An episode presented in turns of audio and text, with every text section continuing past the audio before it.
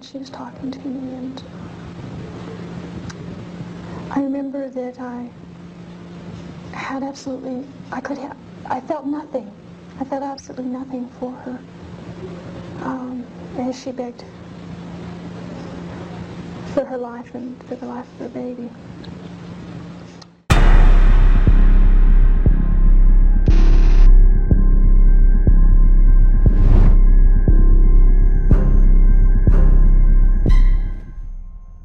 Muy buenas noches a todos, bienvenidos a un nuevo capítulo de Criminalmente. Esta noche vamos a adentrarnos en la mente de un par de criminales muy famosos. Uno no tanto, uno no tanto, pero para eso está aquí eh, conmigo mi buen amigo Carmelo de Catulo TV. ¿Cómo estás, bro? Excelente, brother. Gracias como siempre por la invitación y vamos a ver casos muy interesantes. Muy interesantes, ¿va? Sí. Fíjate que este... eh, bueno, antes de que comencemos, por favor, Sí. dinos a qué te dedicas, cuáles son tus redes sociales y plataformas donde subes contenido. Claro que sí. Eh, soy, tengo un canal de YouTube que se llama Cthulhu TV. Eh, soy creador de contenido, hablamos de cine de terror, ciencia ficción, temáticas Lovecraftianas. Nos, eh, nuestra especialidad es hablar de monstruos y horror cósmico, que es un tipo de miedo eh, más allá de la comprensión humana, que fue creado por el padrino de la literatura de horror cósmico, Howard Philip Lovecraft. Ha impactado en la cultura pop. John Gito, John Carpenter, si te gustan videojuegos como Bloodborne, Dead Space, mangas, animes en general, Evangelion un poco, Uf. seguramente te va a encantar todo lo relacionado también a Lovecraft. Eh, estamos en YouTube, estamos en Instagram, estamos en TikTok, estamos en Twitter o X, eh, y ahora recientemente estamos en Twitch, creando contenido de un poquito de todo, hablamos de todo en general, eh, relacionado a ciencia ficción, terror y horror cósmico. Perfecto. Oye, qué buena onda, ¿eh? Muy bien, muy bien. Y está padrísimo otra vez tu playera. Ah, Qué gracias. bárbaro, Qué bárbaro. The Thing, una de las mejores películas de terror de todos los tiempos. Me encanta, Sí. me encanta, es súper padre, me encanta este, el, estos temas. Y aparte tiene que ver con extraterrestres, entonces mucho Eh, más. Exactamente, sí. Mucho más. Este, oye, fíjate, te quería comentar unas cosas antes de que, de que ya nos adentremos en los temas. Sí, porque, claro. porque hay, un- hay unas eh, ciertas cosas que me parecen tremendamente interesantes al respecto de los crímenes reales. O sea, Sí. ya no de las historias paranormales. Sí, claro. O, de otro tipo, tú me entiendes. Sí, sí. Generalmente la realidad supera a la ficción. Sí. Generalmente.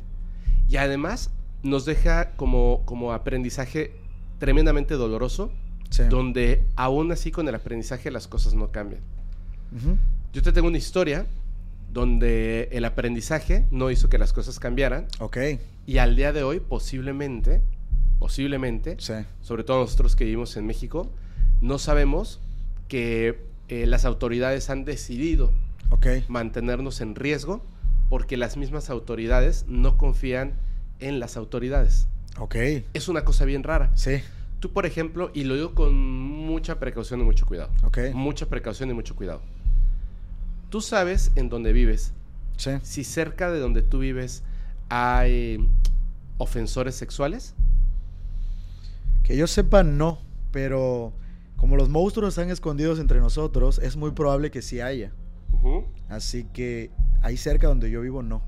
Curiosamente, Que tú sepas. que yo sepa, curiosamente, como algo muy pequeño, que es algo muy delicado, estaba platicando una vez con una amiga cercana que ella se encarga del lado psicológico Ajá. este tipo de casos.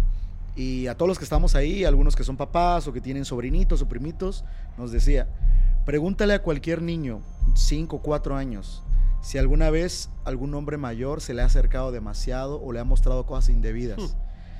Y varios de mis colegas y mis compas hicieron el experimento y se aterraron a descubrirse que su hijo, su primo, su hermanito de 4 o 5 años había visto cosas que no deben ver. Exactamente. Sí. Exactamente. De hecho, fíjate, hay unas listas Sí. en, no en todos los países, pero en la mayoría, que son las listas de ofensores sexuales. Sí. Personas que han cometido algún tipo de crimen, que han sido eh, no solamente señaladas, sino que además han enfrentado la ley, Sí. han sido juzgadas, han cumplido su condena, etcétera, pero después de que terminan su condena, quedan en estas listas. Ok, claro. Lo que hay, por ejemplo, aplicaciones en Estados Unidos que Sí. tú las puedes bajar y por medio de, de tu posición este, satelital Te avisa. te avisa. No te dice, aquí hay uno, pero te dice cerca de ti, a tantos, eh, digamos, a, a un kilómetro de distancia o a 100 metros de distancia, hay tantas personas Ah. que están registrados en la lista. No te dice los nombres de las personas, Ok, pero te dice quién, o sea, que hay X cantidad. ok, ok. Ok. En otros países han decidido que esa lista Sí, solamente sea para uso de la policía. ok. Tú como ciudadano no tienes derecho de saber eh, cuántas personas o quiénes O son quiénes, sí. las personas que están cerca de ti que posiblemente Sí. puedan ser este Agresores. eh, agresores sexuales. Sí. Ahora, te pregunto, ¿tú crees que tú como ciudadano tienes derecho de saberlo? A lo mejor no los nombres de las personas, pero por lo menos saber cuántas personas son, Yo creo que sí. ¿verdad? Sí. Ok. ¿Tú crees que tú puedes poner un bar frente a una preparatoria, a una secundaria? Eh, no, no es lo correcto. De hecho, no sé si es legal para empezar. No es legal, no Sí. puedes. Ok, Tienes que estar a una X distancia. ok, ok. ¿Ok? Sí, Entonces, ¿por qué? Pues porque obviamente no le vas a poner la tentación claro. enfrente. claro. Pero tú te podrías mudar frente a una escuela primaria si eres un agresor sexual. En teoría no se podría. En teoría no se podría, Sí. pero se puede. Fíjate, ¿Sí se puede? legalmente no, pero como en la lista, cuando tú vas a rentar una casa, Ajá. eh, quien te renta la casa Sí. no puede ver esa lista, Ok, te la puede rentar. Y tú puedes rentarla aunque no debas. es correcto. ¿Ves? Aunque he escuchado algunos casos de gente que renta o de negocios que rentan que te piden tu carta esta de que no tienes ninguna Claro. cuestión legal, Así es. pero no todo el mundo lo hace. Claro, porque es lo que te decía. Sí. La misma ley no está, eh, digamos, o sea, nosotros conocemos las leyes, Sí. pero no las estamos llevando a cabo. Entonces, las mismas personas que representan la ley Sí. no quieren abrir esas listas Ok. porque entonces no confían en la lista. ¿Me entiendes? Sí. Es una cosa bien rara. Por ejemplo, personas que han sido juzgadas, ojo, que han sido juzgadas, pero que no son agresores sexuales, Sí. pero ya no hay forma de borrarlas de la lista. Sí. Políticos en activo que están en las listas Es correcto. y que no quieren que la gente sepa Es que están en las listas de agresores Sí, sexuales. sí. Por ejemplo, Sí, sí, sí. gobernadores, diputados, senadores. De hecho, ese fue un tema muy polémico hace poquito, no relacionado con cuestiones sexuales, sino con este tipo de cosas de, eh, ¿cuál es la palabra? Cuando no eh, pagas por tus hijos, este, cuando te Eh, manutención, manutención, que fue súper polémico y que unos decían, y luego descubrieron que habían muchas personas en el medio que tenían este problema de demandas por manutención y ese tipo de cosas. No, no sabemos con quién, quién nos rodea, con quién convivimos, lo cual ya de por sí es aterrador. Ya de por sí es aterrador. Hay Sí. muchas cosas en donde la justicia, Sí, y no es que sean figuras así como que el juez tal, o sea, los miembros de la sociedad como tal, sí. no aportamos a que la ley se lleve a cabo de manera adecuada. Ok. ¿Me entiendes? Sí. No aportamos a eso y las personas que llegan a esos puestos de poder, pues ya vienen maleados por todo este tipo de cosas y al final todo está sucio Sí. y cuando tenemos que confiar, por ejemplo, en una lista de agresores, no podemos confiar, no podemos confiar en la lista de agresores Sí. porque la lista se formuló de una manera errónea desde el principio. Sí. Donde hay corrupción, donde yo pongo a mi enemigo, donde las personas que sí son agresores no llegaron a la, no llegaron a la lista, etcétera, Sí, etcétera. sí, etcétera. sí, sí. Es un caos. Es un caos. Es un caos. Te voy a contar primero de una persona Ok. para, para poder empezar a dar nombres a estas, pues a estas personas en estas historias Sí. que iban a entender el- a qué me refiero con todo esto que estoy diciendo. Sí. Esta persona se llama Roy William Whiting. Ok. ¿ok? Esta persona, eh, él nace en Horsham, West Sussex, en Inglaterra, Ok. 26 de enero de 1959. Ok. Como ya se podrán imaginar, repetido un montón de veces en estas historias, no tuvo una infancia feliz. Ok. Em, pasó de todo. Su padre, cuando él tenía seis años, Sí. alcohólico, fallece en un accidente por estar manejando en estado de ebriedad, alta velocidad, etcétera, ¿no? Este, bueno, tenía un problema terrible. En 1975 Sí. deja la escuela, así, ya. Y eh, lo que hace empieza a trabajar en, en diferentes lugares, Sí. empieza a trabajar en diferentes lugares, incluida una tienda donde hacía entregas. Trabajaba con automóviles, pintaba automóviles, etcétera, etcétera, etcétera, ¿no? Sí. Se casa en algún momento, tenía su novia, parecía ser parecía ser una persona normal que había dejado esto de lado Ok. y este y bueno, embaraza a su mujer, Sí. se llamaba Linda Booker Ok. Embaraza a su mujer en 1986, después de casarse, en junio de 1986 se casa, embaraza a su mujer y este, se separa y se divorcia en 1990, justo, se separa justo antes del nacimiento de su hijo, pero parecía ser una persona normal. Sin embargo, resulta que este, este Roy Sí. ya había cometido Ah. algunos, varios, muchos crímenes. Ok. Pero, específicamente, Roy se da cuenta y se acepta como tal, como una persona que se sentía atraída sexualmente Sí. por menores de edad. Ok. Eso, al principio, mm, obviamente no quería aceptarlo, luego era como su, su secreto, Sí. pero poco a poco empieza a dejar que esa idea que tenía, que solamente podría encontrar el placer de esa manera, Sí. vaya creciendo en su mente. Era una persona que evidentemente tenía un problema, Sí. tenía un problema grave. El 4 de marzo de 1995, Roy secuestra a una niña de 8 años Ok. Y la agrede sexualmente. Ok. No termina con su vida, solamente eh, pues la agrede sexualmente, era la primera vez que lo hacía. Para esto, él había comprado una camioneta, como literalmente como en las películas de terror, Ok. tal cual, la, así la que, en- cuando te dije camioneta, la que te estás imaginando, Sí.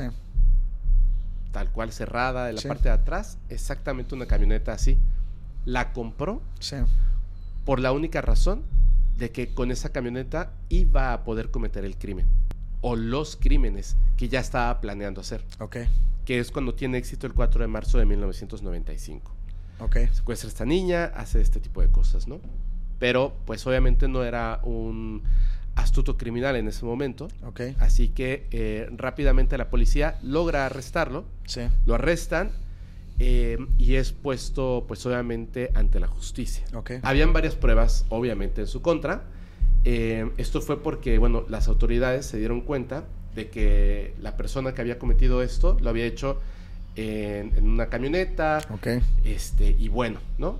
Sí. Ya ten- tenían como todas las pistas. La persona que había vendido este automóvil dijo, eh, esta persona me lo compró, Ok. bla, bla, bla, bla. Sí. Llegaron a él y cuando lo detienen, pues obviamente él dándose cuenta de que ya, eh, pues no va a haber de otra. O sea, to- todas las pruebas están apuntando hacia él directamente. La niña había vivido, ¿no? Sí, la, la niña, so- o sea, no, no digo solo de una manera así como que, ay, no nada más eso. o sea, digo, porque lo único que hizo, Sí. el crimen grave, fue que, que abusa Ok. de esta niña, Sí. pero todavía no se había convertido en un homicida. Ah, ok. O sea, era un agresor sexual Sí. de- terrible. Terrible, Un sí. monstruo ya, Sí, pero, ya era un pero monstruo. no era un, un- un, este, un homicida todavía. Ok. Todavía. Eh, entonces, Roy admite los cargos tres meses después de que ocurre el incidente. Ok. Secuestro, abuso, y es sentenciado, escucha bien esto, a cuatro años de prisión. Muy poco. Súper poquito. Sí. Pero aquí ocurre algo que es bien interesante en la historia de Roy. Cuatro años de prisión, que era lo que la ley dictaminaba Sí. por el secuestro y el, la agresión. Ok. ¿Ok? Entre esos cuatro años tú sabes que por el tipo de, de- de conducta que él pudiera tener en prisión, Sí. se puede ver reducido hasta el 50%. ¿En esos casos también? En esos casos, en ese momento, en ese lugar, también. Complicado. Dos años. Ok. Y de hecho estuvo dos años en prisión. No estuvo los cuatro años. Ok. Fíjate que, que había una cosa bien rara. Era o cuatro años o cadena perpetua. ¿Cómo? Ajá. Cuando, cuando a, a una persona le están juzgando por un crimen, Sí. lo hemos escuchado un montón de veces, que dicen, todavía, cuando todavía no, no se termina el juicio, Ah, ya. dicen, se puede enfrentar hasta 50 años de prisión. Y luego cuando le dan el, el, este, el dictamen final, dos años de prisión. Oye, pero dijeron que hasta 50, sí, hasta 50. Sí, sí, Entre sí. 2 y 50, 2. Siempre y cuando cómo corre el juicio y si él se declara Exactamente. inocente, culpable, dependiendo. Si él se hubiera declarado inocente, se hubiera quedado ahí de por vida. Ok, claro, sí. Pero como se, él mismo se declara culpable, siendo que todas las pruebas lo están señalando, Sí. la sentencia es la mínima, bla, bla, bla, bla, cuatro años de prisión y después termina siendo dos años de prisión. Esto, eh, te repito, se reduce de cadena perpetua a cuatro años porque él acepta el crimen, bla, bla, bla, bla, bla. Cuando entra a prisión, hay Sí. un psiquiatra que obviamente va a evaluar a Roy para ver cómo está de sus facultades mentales. Ok. Una persona que acaba de cometer un acto tal cual, ¿no? Entonces, en el momento en el que él ingresa a prisión, Sí. que le hacen este análisis, es algo bien raro, porque esto ayudó a que eh, la condena fuera mínima.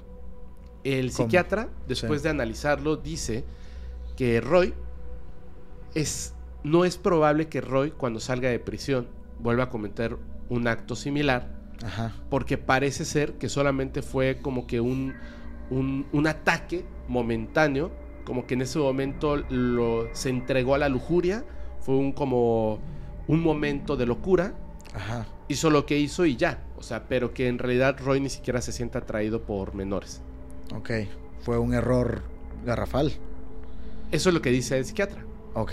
Le dan cuatro años y cuando ya está en prisión, cuando va a cumplir estos dos años que le había pedido que su condena fuera menor, Sí. hay otro psiquiatra que dice, a ver, primero, antes de reducirle la condena, vamos a hacerle un nuevo este, Análisis. análisis para entender qué está pasando con Roy. Ok. Pues cuando lo está haciendo, le hace este análisis, el dictamen es el siguiente. Es sumamente este, peligroso y es probable que una vez que sea liberado, Sí. Roy Sí. vuelva a cometer los mismos actos criminales. Ok. Oh, lo obvio. Lo obvio, sí. Lo obvio. Sin embargo, en noviembre de 1997, después de dos años, cinco meses de condena, Ok. sale libre. Y entonces Roy se convierte en una de las primeras personas en Inglaterra Ok. en estar en la lista Sí. de agresores sexuales. Ya comenzaban con esto. Ok. ¿Ok? Sí. Repito, pero solamente la policía tiene acceso a estas, a estas listas. Sí. Esto que, que debió haber cumplido dos años, pero estuvo cinco meses más, escucha por qué estuvo dos años y cinco meses y no dos años si la cadena se había eh, pues este, reducido a la mitad. Ajá. ¿Por qué estuvo cinco meses más en prisión? Digamos, si su condena ya solamente era de dos años, la razón es que cuando él estaba en prisión y ya iba a salir, Sí. ya iba a cumplir esos dos años, Sí. por buena conducta, le hacen este análisis el, el psiquiatra Sí. y decide Ajá. que por la forma de contestar, por, lo- por los resultados del análisis, es muy probable que Roy cuando salga vuelva a agredir sexualmente a una menor de edad Ok. y le dice la ley a Roy, ok, como tú ya vas a salir, pero es muy probable que puedas volver a cometer un crimen, te vamos a incluir en un curso de rehabilitación para delincuentes sexuales. Ok. Y él dijo, no quiero ir. Yo no quiero rehabilitarme. Le dijeron, es que si no te rehabilitas te vamos a dar cinco meses de prisión. Pues los me quedo cinco meses, pero Eh. no me rehabilito. Eso era un foco rojo ya. Explotó el foquito rojo. Ok. Explotó. O sea, co- como una persona que el psiquiatra te está diciendo que va a volver a delinquir, le dices que tome un curso de rehabilitación sexual y te dice que no, y dices, bueno, quédate cinco meses más y sal. Tenemos la posible cura, no la quiero. Así es, Ok. así es, y sale. Y ahora ya está libre. Y nadie se dio cuenta. Nadie asumió nada. Aquí hay una cosa bien importante. Por supuesto que se asumen muchas cosas. Sí. Si tú hablas con un juez, una jueza, si tú hablas con la gente que está involucrada en esto, Sí. tú sabes que el ser humano se acostumbra a todo. Ajá. Sus historias son las cosas que al escucharlas te van a destruir el alma. Ok. Te van a destruir el alma. Pero no tienen un caso al día. Tienen muchos, supongo. Muchos. Sí. No pueden dar el seguimiento. O sea, dicen, oye, aquí el psiquiatra está diciendo que esta persona puede volver a delinquir. Hay que tener cuidado. Perfecto. Y ese caso se lo manda a una persona que tiene que ejecutar una acción. Sí. ¿Cuál es la acción? Métalo a un curso de rehabilitación. Ok. Van a ir otra, una tercera persona va y le pregunta a Roy, oye, ¿quieres entrar al curso de rehabilitación o hacer cinco meses más? Hacer cinco meses más. Listo. El juez y la persona que ordenó, Pierde no hilo con eso. claro, sí. ya se perdió el La hilo. famosa burocracia, ¿no? La burocracia. Sí, correcto. Y ya tiene otro caso, y ya tiene otro Sí, ya. caso. No podemos quedarnos con uno, hay tantas cosas que resolver que sí, no, lo que sigue, sí, no, lo que sigue. Por eso siempre digo que la, la mitad de, de la culpa de estos casos Sí. es de la sociedad. Todos somos culpables en gran medida de esto. ¿Me entiendes? Ok. Súper sencillo. ¿Sabes cuál es el día en que más personas están en, en urgencias médicas de los hospitales de los gobiernos, de los gratuitos, No. el domingo. ¿Sabes por qué? ¿Porque tienen tiempo libre? No, porque al día siguiente quiere trabajar. Ah, ok. ¿Y sabes cuántas personas mueren porque negligentemente muchas personas van diciendo que tienen dolor de cabeza, que tienen gripa, que se sienten mal o que se pegaron con Ah. un martillo en un dedo? Ya, ya, ya. Los doctores, las doctoras, los enfermeros, las enfermeras no pueden atender a todos los que están mintiendo. Claro. Y entre esos, muchas personas Sí están que realmente estaban graves Sí. fallecen. ¿Ves? Ok. Es sí, culpa también de la sociedad, no puede ser culpa de los médicos. Claro. Es una cosa terrible. Algo que, por cierto, tiende también a convertir a las autoridades y a los médicos en cínicos. Porque estaban acostumbrados a ver tantas de estas cosas. ¿Te acuerdas? Hubo una época en la que se puso muy de moda las, lla- las- las llamadas telefónicas en broma a las ambulancias y ese tipo de cosas. Ah, sí. Algo terrible, sí. Hubo una época en la que como que se dio un boom por las llamadas telefónicas falsas. eh, eh, no había 911 en ese entonces, Ajá. pero de fingir y de hacer bromas. Yo creo que fue cuando empezó Desde esta la calle. Desde la calle o desde sus casas. En ese, antes no había reconocimiento eh, de teléfono. ajá. Y te acuerdas que estaba este boom. ¿Te acuerdas de aquellas bromas de Bart Simpson en, lo- Sí. eh, en la caricatura y otras caricaturas que lo hacían y era como una moda? Sí. Y muchos niños o personas que no tenían nada que hacer empezaron a copiar eso. Y hubo como un boom con este asunto. Algo que dio pie también a lo de eh, el identificador de llamadas, ese tipo de cosas. Y ya empezaron como a que legislarlo para que esto es serio. Si tú haces bromas de esto, puedes ir preso. Claro. Porque se estaba saliendo de control. Claro, ¿cuántas personas pueden fallecer porque alguien está haciendo una broma? Claro. O sea, la ambulancia en lugar de ir a tu casa, donde tienes un, un familiar que necesita atención médica inmediata, Sí. está atendiendo la broma de un niño de 14. O en el caso que pones, alguien que está fingiendo que no quiere ir a trabajar mañana. Claro, Sí, sí, sí. claro. Así es. Bueno, ahora. Esta persona, entonces, quedamos, está libre. Está libre, sex offender, Ok. en una lista, pero está libre. Sí. Y además, ¿tú sabes cómo le dicen a la prisión?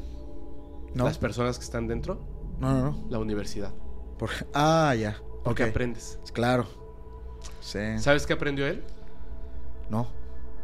A cómo hacer que las pistas no lo delaten. Sí. Todas las pistas lo delataban a él. Ok. El psicólogo, el psiquiatra, dice, va a volver a delinquir. Claro. Ya sabes que va a volver a delinquir, Sí. pero además ya sabe que tiene que cubrir sus pistas. Sí. Bueno, te voy a contar ahora la historia de una niña que es una fotografía famosísima. Ok. Seguramente ya la vieron, em, la vamos a ver, es su fotografía escolar, lamentablemente. Esta niña se llama Sara. Ok. Sara Payne. Su nombre completo es Sara Evelyn Isobel Payne. Ok. Ella tenía en aquel entonces 8 años. Estaba en una familia donde tenía una hermanita menor, dos hermanos mayores, Sí. papá, mamá. Ok. Papá, mamá trabajaban, pero aunque eh, trabajaban, buscaban la manera para tener mucho tiempo Sí. para poder estar con sus hijos. Ok. Entonces, el papá trabajaba de noche, Sí. la mamá trabajaba de día. Al atardecer estaban ambos, papá y mamá, junto con sus hijos. Sí. Y cuando uno estaba trabajando, el otro estaba con los hijos. Los cuidaban, los querían. Era una familia, la verdad, muy bien este, Lo más responsable posible. Muy responsable. Sí. Ok. Educaban muy bien a sus hijos. Ok. Y en un momento, pues, eh, deciden irse de vacaciones con los abuelos Sí. en Kingston, eh, en Kingston, allá en Inglaterra también. Ok. Que este lugar, espero que podamos este, tener como una foto aérea, que también es, es muy famosa esta foto aérea. Sí. Es este, ¿tuviste o alguna vez has leído el cómic de Superman? Sí, o- sí. eh, ¿Te acuerdas de estos lugares como de Kansas, donde están como los pastizales gigantescos? Los maizales Los y todo maizales eso. y todo esto. Sí, cómo no. Algo así, imagínate. Es una casa, hay unos eh, maizales, pastizales Mucho campo. gigantescos, muchísimo campo, casi no hay coches, este, están alejados. Entonces, es una zona donde, por ejemplo, pues pueden salir a jugar los niños Sí. y alejarse mucho En teoría sí, sí. sin un peligro real. Digo, se van a caer, se van a raspar, puede llegar a pasar algo malo, pero más allá de eso, pues este, que pasa en todos los lugares, ¿no? Claro. Bueno, se van allá. Era el primero de julio del año 2000. Ok. 2000. Acuérdense que en el 97 sale Roy. Ok. Esto fue tres años después. Y estaba Sara jugando con sus hermanos Sí. eh, mayores, que sea, uno se llama Lee, el otro se llama Luke. estaban jugando este, ellos y su hermana menor, Charlotte. Estaban ahí jugando en ese campo de maíz eh, en las cercanías de la casa de los abuelos, Sí. cuando de repente esta chica, esta niña, Sara, se tropezó, se lastimó y le dijo a sus hermanos que ya se quería regresar a su casa porque se había lastimado este, cuando se cayó. Ok. Uno, bueno, los hermanos, fíjate, es una, es una cosa que se omite mucho y entiendo la razón del por qué se omite. Sí. La culpa es una de las peores cosas que un ser humano puede tener. Ok. Entonces imagínate, aunque eran mayores, pues seguían siendo niños, Sí. ¿ok? Eh, Lee y, y Luke, los hermanos mayores, ellos querían salir a jugar ellos solos. Ok. Pero Charlotte y Sara inmediatamente dijeron, nosotros también queremos ir. Y los papás dijeron, no, no pueden ir si no las llevan y cuídenlas mucho, ustedes son los líderes, bla, bla, bla, bla. Sí. Y dijeron, bueno, órale, va. Y ya lo habían hecho varias veces, de salir con sus hermanitas y cuidarlas. Y lo hacían muy bien. ¿Sabemos qué edad tenía la niña? Ocho, Ocho. Ok. ocho años. Ok. Este, entonces, bueno, estaba, estaban en esto cuando ella dice que se quiere regresar a la casa. Ok. Había que caminar bastante. Sí. Entonces, pues dice Luke, le dice a Lee, le dice, pues acompáñala, ¿no? Sí. Y Lee dice, sí, la acompaño y me regreso, ¿no? Ya que ella está en casa, Sí, sí, sí. yo me regreso. Y eso hacen. Hay que cruzar un campo muy grande de maíz. Sí. Entonces, Sara le dice a Lee, tengo una idea. Tú te vas por allá y rodeas el campo de maíz Ajá. y yo me voy por acá y rodeo el campo de maíz Ok. a ver quién llega primero a la casa de los abuelos. Ok. Y dice, muy bien, una, dos, tres, y salen corriendo. Corren, corren, corren, corren, corren, corren, corren, y solamente llega Lee. Ok. Y cuando Lee llega, pues obviamente está contento, gané, gané, Sí. ¿no? Sara, Sara, y Sara no llega. Y empieza a pasar el, el tiempo, y no llega, y no llega, y no llega, y Lee se empieza a desesperar y empieza a llorar. Y va a avisarle a sus papás y a sus abuelos Sí. que Sara desapareció. Ok. Y salen a buscarla porque inmediatamente piensan, claro que algo malo pudo haber pasado, pero posiblemente se perdió entre ese, ese maizal, en el bosque, no, No, lo sé, lastimó, algo, claro. un animal, lo que sea, Sí. se lastimó, es- está Sí. perdida, está llorando. Sí. Y empiezan a buscarla, empiezan a buscarla, empiezan a buscarla. Llaman a la policía cuando no la encuentran. Ok. Inmediatamente la policía empieza a revisar el lugar, vecinos, todo. Sí. No está Sara. Ok. De inmediato la policía junta a los niños. Sí. ¿Qué fue lo que pasó? Así. Los niños están pues llorando, desesperados, tranquilos. Necesitamos que en este momento nos digan exactamente qué fue lo que pasó. Les narran esto, pero tanto Lee como Luke dicen que habían visto una camioneta Mm, y un automóvil extraños muy cercanos a donde ellos, donde ellos estaban. Ok. Y Lee dice que él además vio a un hombre de pie junto a una furgoneta blanca. Este hombre le saludó, le sonrió y cuando él lo notó que tenía los dientes amarillentos, estaba como, como feo, este tipo se asustó al verlo y entonces el señor arrancó y se fue. Y le dice a la policía, ¿este hombre dónde lo viste? Pues estaba en el lugar donde debiera haber estado Sara. Ok. Ok. En ese momento, eh, pues obviamente la policía comienza a barajar la idea de lo que parece evidente al no encontrarla, Sí. que alguien secuestró a la pequeña Sara. Sí. y empiezan a buscarlos. ¿Qué es lo que pasa? Es este señor Roy, Sí. evidentemente, era quien estaba ahí. Él estaba en este lugar cuando vio a Sara, Ok. la cogió, la metió a la fuerza en la furgoneta Sí. y se fue con ella. Ok. Esta furgoneta era una Fiat Ducato, Ducato blanca de 1988. Ok. Vio al niño, pensó que el niño había visto lo que había hecho, Sí. pero se dio cuenta de que el niño estaba buscando a alguien. Entonces lo saludó, le sonrió Sí. y cuando vio que el niño se espantó de su presencia, mejor se subió a la camioneta junto con Sara Sí. y se fue del lugar. Eso es lo que había pasado. Estuvieron buscando durante mucho tiempo, digo porque cada hora, cada segundo debe ser una Claro. pesadilla, a Sara sin encontrarla hasta que el 17 de julio del año 2000, 16 días después de, de su desaparición, Sí. a unos 30 minutos en coche de donde desapareció, Sí. un agricultor local descubrió un cuerpo en avanzado estado de descomposición.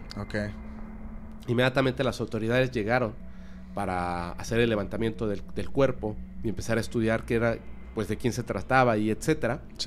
Se dieron cuenta eh, los forenses, los médicos forenses, que la razón por la que esta, pues este cuerpo había fallecido era por asfixia por estrangulamiento. Mm. Además de que se dieron cuenta de algo. Era una niña Sí. de más o menos unos 8 años que además había sido agredida sexualmente mientras estaba viva, ya que encontraron lesiones específicas en su cuerpo. Sí. Bueno, cuando encuentran este cuerpo, también la policía eh, tiene una nueva pista al respecto. Una señora de nombre Deborah Bray dijo, eh, después de haber visto la noticia de la muerte de Sara, que ya habían encontrado el cuerpo y etcétera, llama inmediatamente a la policía y les dice que ella vio un zapato negro de niña que estaba a pocos metros de donde encontraron el cuerpo en la carretera Ok. que ella iba conduciendo hace unos días, vio el zapatito Sí. y se le hizo muy raro. Porque ¿quién pierde un zapatito en, a la mitad de la carretera? Sí. Y lo describió como era. Encontraron el zapato. Y más tarde se identificó, por supuesto, que el zapato era un zapatito que La tenía niña. Sara al Sí. momento de, de haber desaparecido. Sí. Comienza la investigación. Y aquí es una de estas cosas donde, pues sí, ya, ya, ya el crimen ya existe, eh, ya lo peor ya pasó, pero la policía, todo este, este cuerpo de investigación, hizo hasta lo imposible Sí. para encontrar al criminal. Ok. ¿Ok? Comienza una intensa búsqueda de la persona que cometió el crimen. Ok. Y entonces, en las primeras 48 horas, voluntarios, amigos, etcétera, comienzan a peinar la zona Sí. buscando, pues, este, cualquier tipo de indicio, ¿no? De esto que estaba pasando. Que no nada más fue de la policía, que hicieron algo tremendo, ahorita vas a ver, Ok. sino que también la gente. Cuando se reporta la desaparición de Sara, Sí. inmediatamente, localmente, las familias cercanas a este lugar, todas las personas, Sí. comenzaron rápidamente a trabajar. Se hizo eh, durante 48 horas, voluntarios y amigos de la región buscaron por todos lados, peinaron la zona, junto con la policía buscando a Sara. Sí. No la encuentran. Pero la policía, cuando se dan cuenta de que la niña no es que se haya lastimado y se haya perdido. Claro, o sea, la niña fue secuestrada. O sea, se dan cuenta inmediatamente la policía Ok. y entonces comienzan a trabajar. Y es cuando revisan Ok. esta lista de sex offenders y se dan cuenta de que hay un grupo de personas que viven cerca del lugar donde desapareció Sara. Ok. Y comienzan a investigar a estas personas primero que nada. Que estaban en la lista. Porque la lista, repito, solo puede tener acceso a la policía. Entonces, la policía, al decir, en esta zona se pierde una niña de 8 años que no es de la localidad porque está de vacaciones, Sí. quiere decir que alguien la secuestró. ¿Quiénes son los primeros a los que tenemos que eh, revisar? En Sí. este caso, a todos los que sean agresores sexuales de menores en esta región. Y entonces, en la lista a la que la policía sí puede tener acceso, aparecen varios nombres y empiezan a investigar a estas personas. ¿Qué es lo que pasa? Están este, eh, buscando y dicen, no vamos a buscar entre todas las personas. Ya tenemos un perfil de la persona. Porque el hermanito de Sara, Lee, Vio a alguien. vio a alguien. Ok. Entonces buscan solamente a las personas que más o menos podrían este, concordar con Sí. la descripción que dio. Sí. Gracias a esto aparece entre varios nombres un nombre que Sí. la policía pone en primer lugar. El de Roy, Ok, ok. por supuesto. Sí. Porque Roy se ha ido a vivir por allá. Ok. Entonces, dicen, ¿sabes qué? Roy Whiting está aquí. Inmediatamente llegan a la casa del señor Roy Whiting y le dicen que, pues, que si lo pueden este, interrogar, Claro. hablar con él y todo. Y Roy dice, sí, por supuesto. Sí. Adelante, pasen, siéntense, ¿no? Claro. ¿Qué pasó? Fíjate que acaba de desaparecer una niña de 8 años de nombre Sarah Payne. Ah, qué cosa. ¿Y luego? Mm, pues es algo terrible, es una niña de 8 años, acaba de desaparecer, está de vacaciones. Estamos interrogando a todas las personas que pues posiblemente pudieran saber algo. Sí. Ah, ok. ¿Y luego? Ok. Le valía Frío. frío y le valía pepino. Algo que, por supuesto, alertó inmediatamente a la policía. Sí, claro. Los cuales dijeron, bueno, ¿usted sabe algo? No. Si supiera algo, ¿nos diría? Sí. Ok. Ok. ¿Tienen otras preguntas? "Eh, no, señor. Ah, bueno, hasta luego. Ok. ok, ya nos vamos. Y se fueron. Y todos los policías fue así como de, "Mm, esto está raro. Sí, claro. Se va la policía y ¿sabes qué hizo Roy? en ese momento, así, de están buscando a alguien por la desaparición de una niña de 8 años de nombre Sara en esta zona. Me voy a ir a vivir con mi papá. Ok. Y agarra el coche y se va. Sí. Y la policía dice, ¿cómo? Acabamos de ir a hablar con él y de inmediato decide que se va a ir a vivir a otro lugar. Está huyendo. Está huyendo, por Claro. supuesto que está huyendo. Entonces, se dan cuenta de que este señor eh, se fue a este. Se escapa, ¿no? Se va a, a vivir con, con su papá. Eso es lo que quería hacer. Entonces, ellos logran registrar la casa. Ok. Porque como ya se fue, ¿Dónde se había ido? Ok. claro, Sí, sí, registran sí. la casa. Bueno, tal cual, dice que no encuentra nada sospechoso en el departamento del señor Roy Whiting. Ok. Dice la policía que no encontraron nada. Pero, pero, el hecho de, de que haya actuado de esa manera y se haya ido, pues por supuesto ya había como que un primer indicio de que ahí podría ser algo. Sí. Luego, cuando está tratando de huir, lo detienen Ok. porque iba descontroladísimo. Lo detienen y lo ponen bajo custodia. Estuvo dos días bajo custodia. Él, él todavía no estaba viviendo con su papá. No, o sea, la idea era irse a vivir con su papá. Ok. Pero se fue así como de una manera muy descontrolada, Ok. entonces lo detienen. En el camino lo detienen, ¿no? Sí, en Ok, el camino lo perfecto. detienen. Sí. Pasa dos días bajo custodia porque la policía lo quería tener el mayor tiempo posible para Sí. que no se les fuera a escapar porque no tenían pruebas, pero estaban seguros de que era él. Estaban pero no podían detenerlo más Sin tiempo. razón, claro. Claro. Entonces la policía dice, tenemos dos días. Sí. Hay que buscar evidencia Sí. que lo vincule con la desaparición y la muerte de Sara. Y empiezan a trabajar, empiezan a trabajar, pero no tienen ninguna evidencia concreta.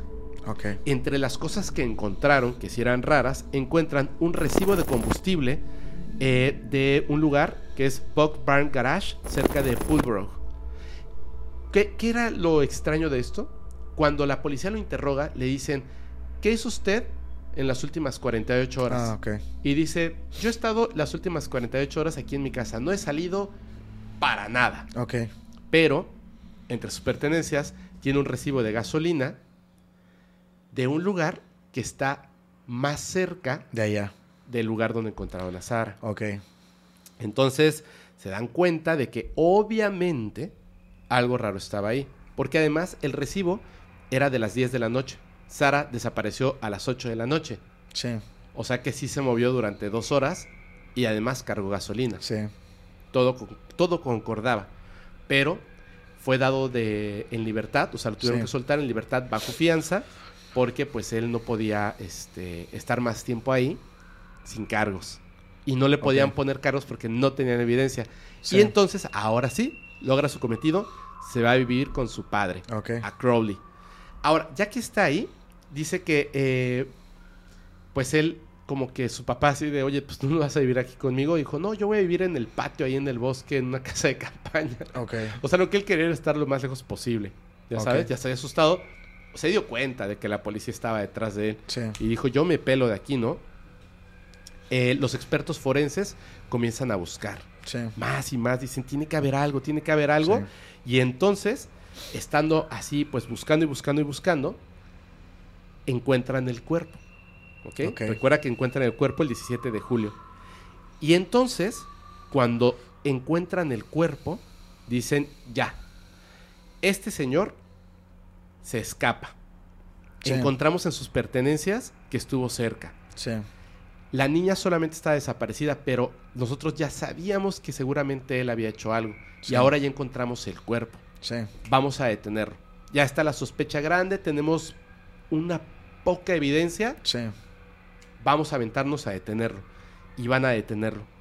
Cuando lo encuentran, eh, otra vez para, para detenerlo, fíjate, él se había mudado a casa de su padre. Se fue a vivir en una tienda de acampar en el bosque detrás de una urbanización. ¿De una qué?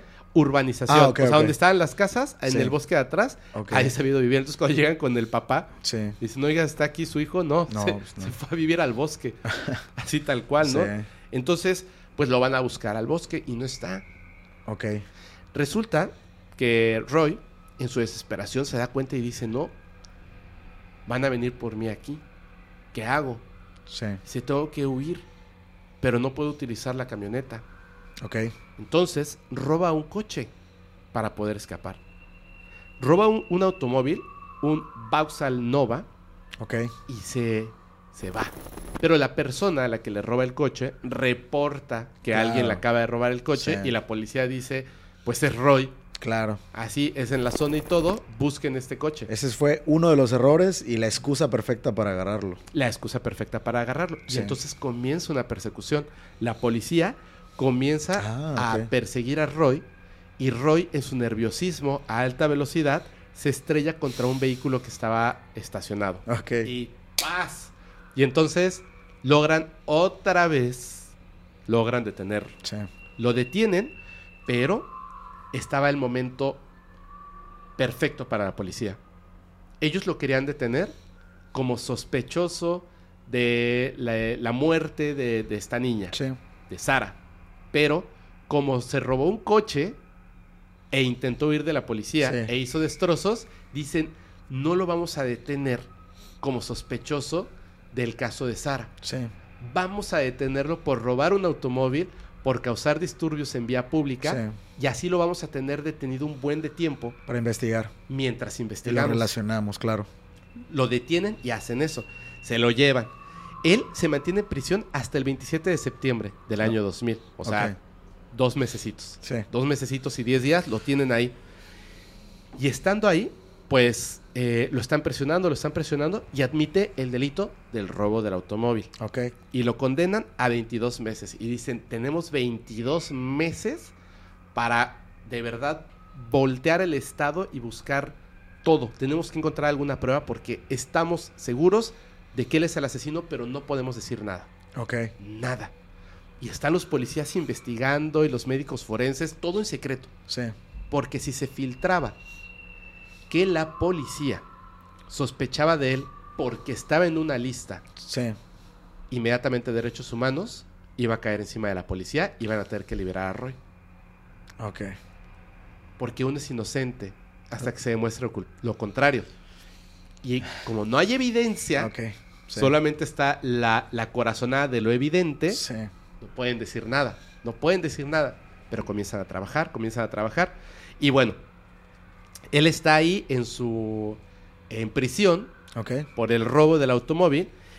Y por fin, gracias a esto, Sí. los policías forenses pueden pedir un, o sea, hacen un permiso, piden un permiso Sí. para poder eh, estudiar la camioneta de Roy, Ok, ok. en la que no huyó, En la que no huyó. por algo la dejó. Claro. Y dice- En su casa original. Así es. Ok. Y dicen, vamos a buscar, vamos a investigar esta camioneta. Y van los médicos forenses. Ya que están ahí, dentro de la camioneta, bingo.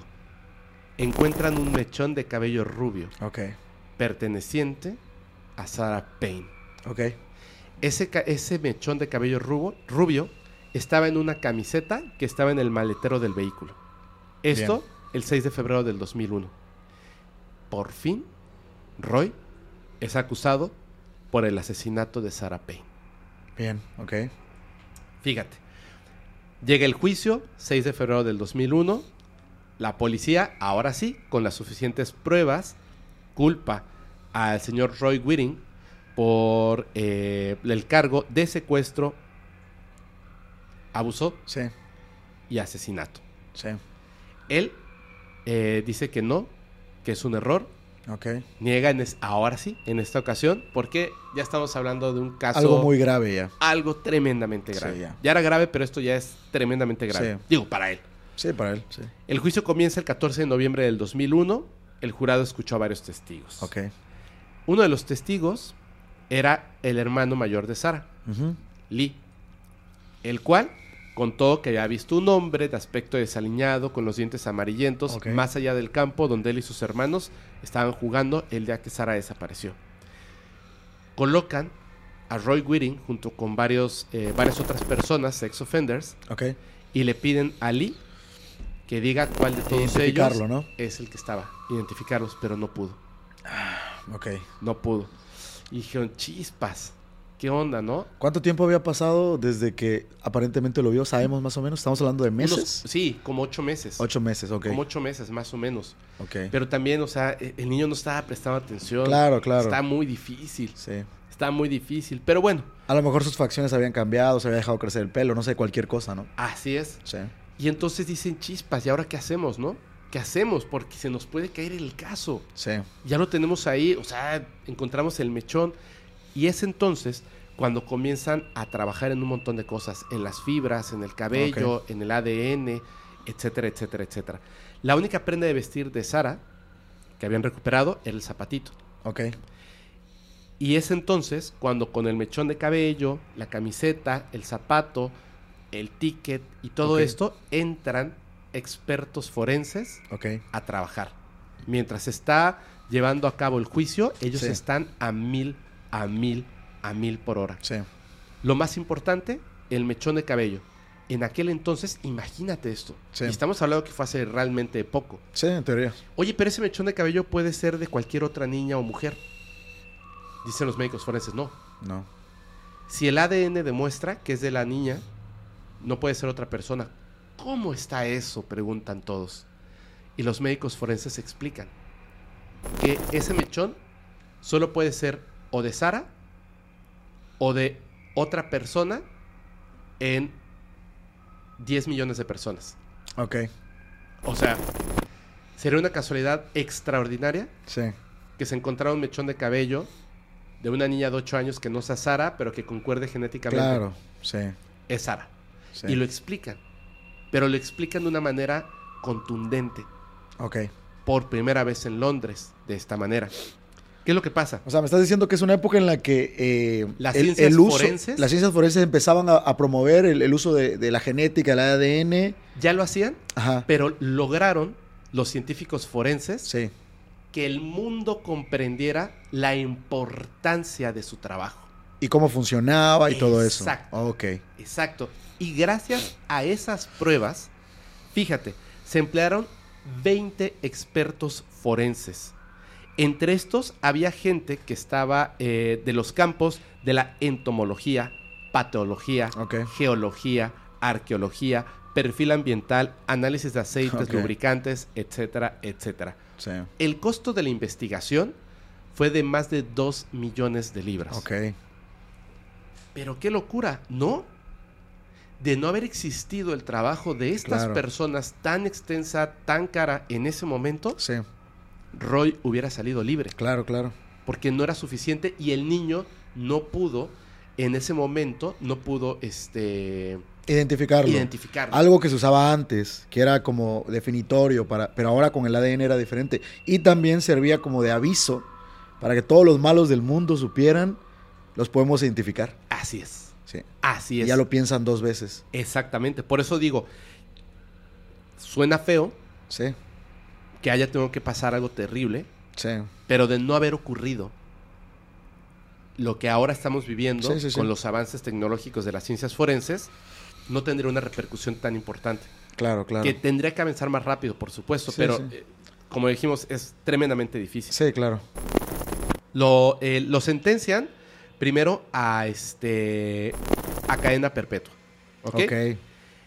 Ahora, lo pudieron haber sentenciado a pena de muerte. Ok. pero se quedó en cadena perpetua. La cosa está en que primero iban a ser 90 años, luego 50, luego Ay, ay, ay. 10 Ok. y luego 40. ¿Ok? ¿Cómo? El señor saldría a los 82 años de edad. O bueno, a partir de los 82 años puede apelar para salir. Ah, ok. De todo esto, o sea, al final eh, se queda ahí no 92, sino 82 años, como Sí. al final tendría que haber sido. Fíjate, ocurre que eh, los papás de Sara Sí. empiezan a promover una que es conocida como la ley de Sara. Ok. Ellos lo que dicen, están luchando para que el gobierno retire el acceso controlado a los registros de delincuentes sexuales, Ok. para que los padres con niños pequeños puedan saber si delincuentes sexuales viven en el área en el que están y así poder evitar tragedias. El gobierno se niega a permitir cualquier acceso público al registro. Y ante la pregunta que se empezó a generar en el debate de todo esto, Sí. es lo siguiente. Si la gente viera el mapa de delincuentes sexuales, no tendrían a dónde ir a vivir. Ok. Así de terrible está la situación. Sí. Qué feo, ¿no? Muy feo. Sí. Uf. De nuevo, te comentaba que. Mira, no te vayas tan lejos. La mayoría de lo que la estadística nos ha arrojado de este tipo de agresiones sexuales, sobre todo en menores, se da por familiares. Sí, Tan fácil como eso. tan fácil como eso. Entonces, si tu familia te agrede de esa forma, Imagínate un, un- exactamente. Es terrible, es terrible. un, un enfermo que está ahí en la Así calle. es, así es. Y es un mensaje muy potente para los padres de familia, para los familiares. Siempre tienes que estar con tus hijos, pasar tiempo, no puedes. Ya no es como antes que a veces ibas al supermercado y los dejabas en un lugar tantito, mientras ya no tienes No, que no. tener. Sobre todo ahora es, es muy, muy, muy, muy peligroso. Sí. Sí, Sí, es una responsabilidad muy fuerte. sí, Es una responsabilidad muy fuerte porque eh, justo lo que, lo que me parece esto es como, ok, que todas las personas que tengan este, hijos sí, puedan revisar esa lista y luego, o sea, imagínate que donde estás viviendo hoy en día, revisas la lista y ves que solamente en las cuatro cuadras que están alrededor de tu casa, o bueno, seis cuadras o lo que sea, sí, que están alrededor de tu casa, hay, no sé, 20 agresores sexuales. Sí. ¿Qué vas a hacer? ¿Vas a empezar a señalar gente así al azar? ¿Te vas a mudar a dónde? claro. ¿Ves? No sabes a dónde ir. No manches. Sí. Está terrible. Sí, Porque, lo que te decía en un principio, seguramente la lista está hecho un caos. sí, claro.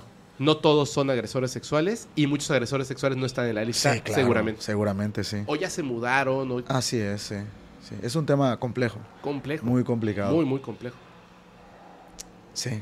Sí, nada más ahí lo dejo para que Eh, lo piensen. Hay una película muy buena sobre este tema. Eh, creo que se llama El Ciervo.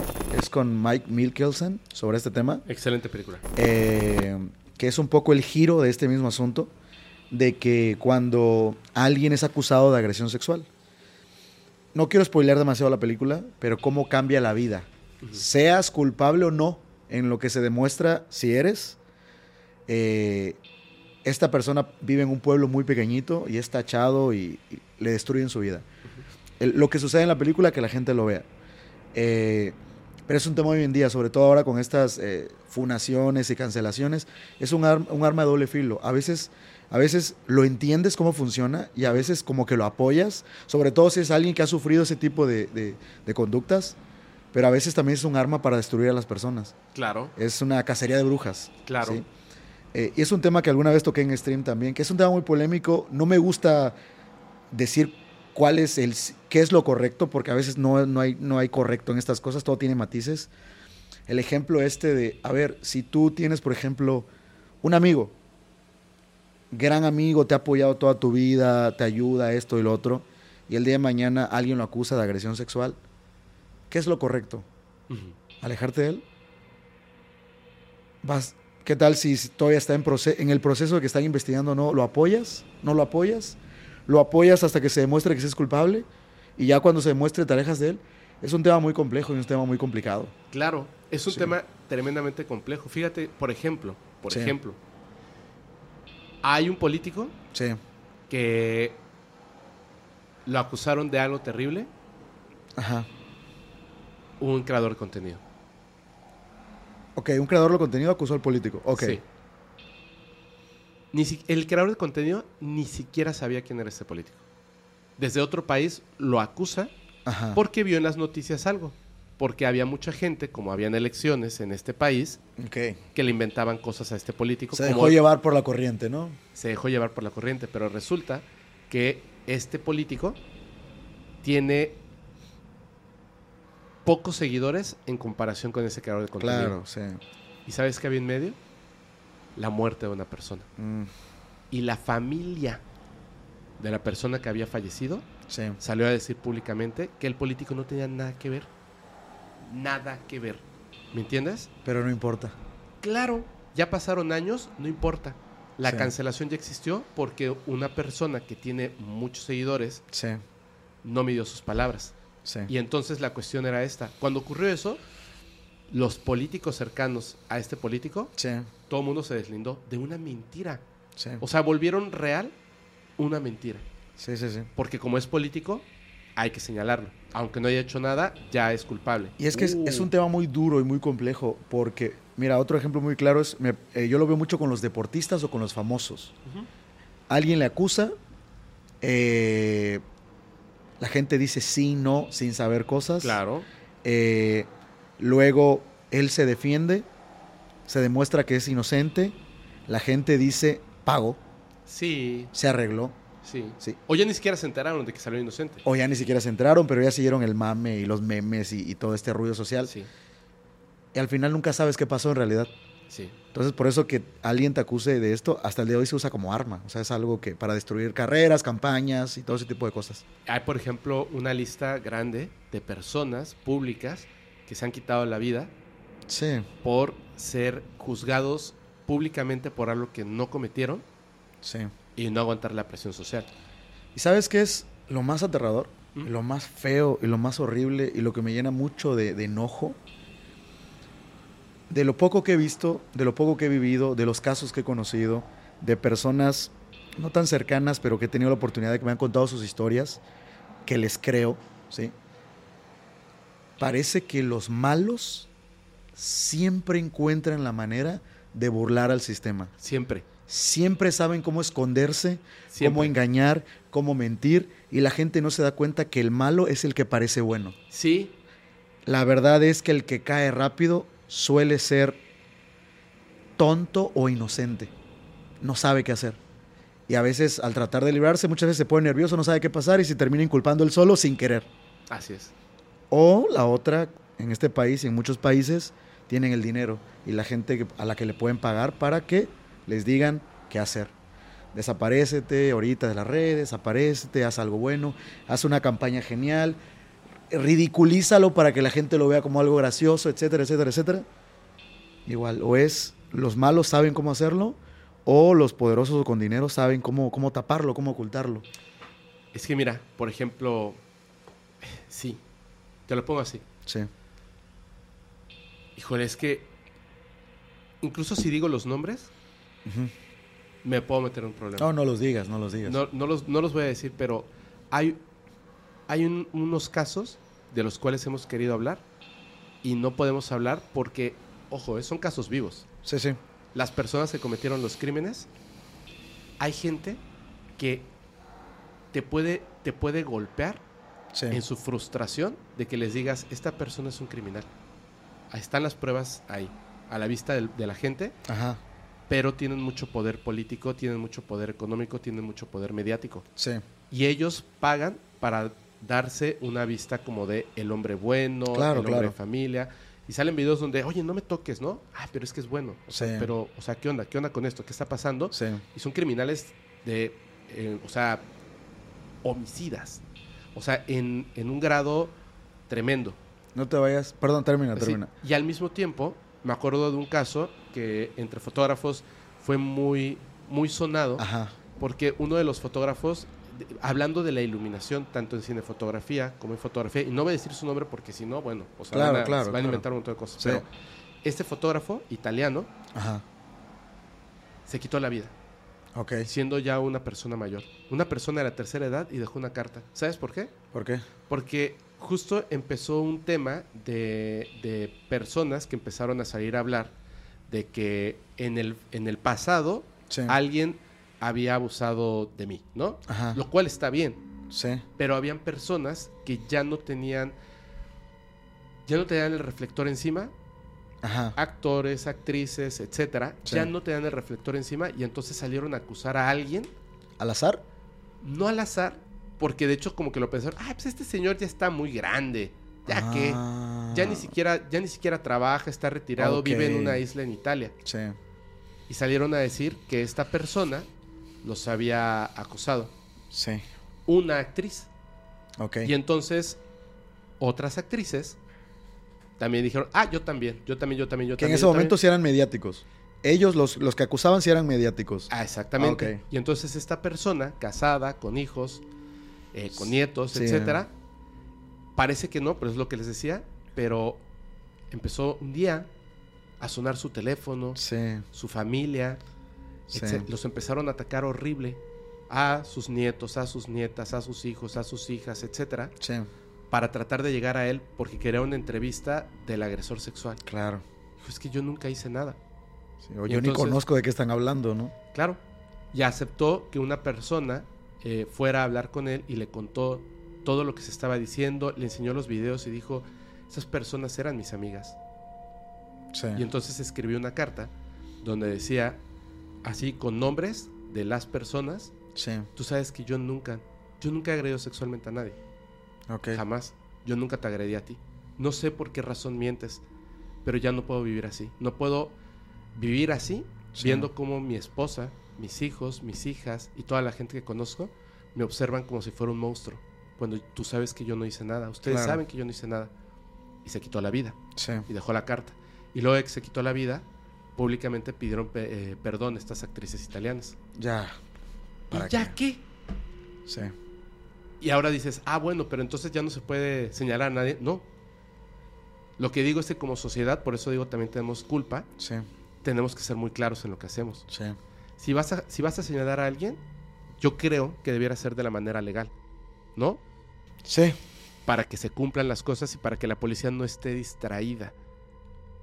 ¿Sabes qué pasa, Fe? cosas, Porque pero- es complicado. Súper complicado, bro. El sistema está roto. Sí, el sistema está La roto. sociedad está rota. Y ya, ya, ya superó al sistema desde hace mucho tiempo todo esto. Es un, sí. es un loop Y, los, horrible, bro. y de nuevo, los malos saben cómo hacerle para que nunca los agarren. Claro, bro. Porque tú ves las historias de, de las víctimas Sí. y te dicen, por ejemplo, en este caso de agresión, ve, ve con las autoridades, te tratan. Sí, No manches. sí, güey. no, no te solucionan nada. Claro. No te solucionan nada. Claro. Sí, Y entonces pareciera que las redes sociales te permiten por lo menos encontrar una solución al respecto. Pero lo malo es que hay otras personas que dicen, aquí puedo impunemente también señalar a otras personas. Sí. Se pone la cosa gacha. Mira, varios de mi familia son abogados y durante mucho tiempo fueron eh, pues eh, penalistas y trataban muchos casos y ellos siempre me decían una frase que yo crecí con ella y me decían tristemente, a veces medio en broma, a veces medio triste, a veces medio deprimidos, decían la, la cárcel está llena de gente que no saben cómo defenderse o que, o que no tienen dinero para defenderse. Los malos lamentablemente están allá afuera. Sí. Y no te vayas muy lejos. Ahorita tenemos una muy famosa lista de un montón de personas. Muchos cuantos parecían personas buenas Exacto. y jamás hubiese dado un peso por eso. Yo tengo un... Hay una, una espinita que a mí siempre me pica, que es a lo mejor una cuestión muy mía. A mí me pone muy nervioso cuando todos aman a alguien. Cuando hay alguien que, digo, no estoy diciendo nada, lo estoy diciendo tal y como es. Cuando alguien que es muy popular, que todos aman, que todos quieren y todo es tan perfecto, hay algo en mí que me dice, es que no, no puede ser tan perfecto todo. Yo no digo que él sea una persona mala, pero a, a veces es tan bueno como parecer una persona bien, todo bien, que es correcto, que dona dinero, que todos lo aman. Es raro. De hecho, ¿sabes qué? Tienes toda la razón.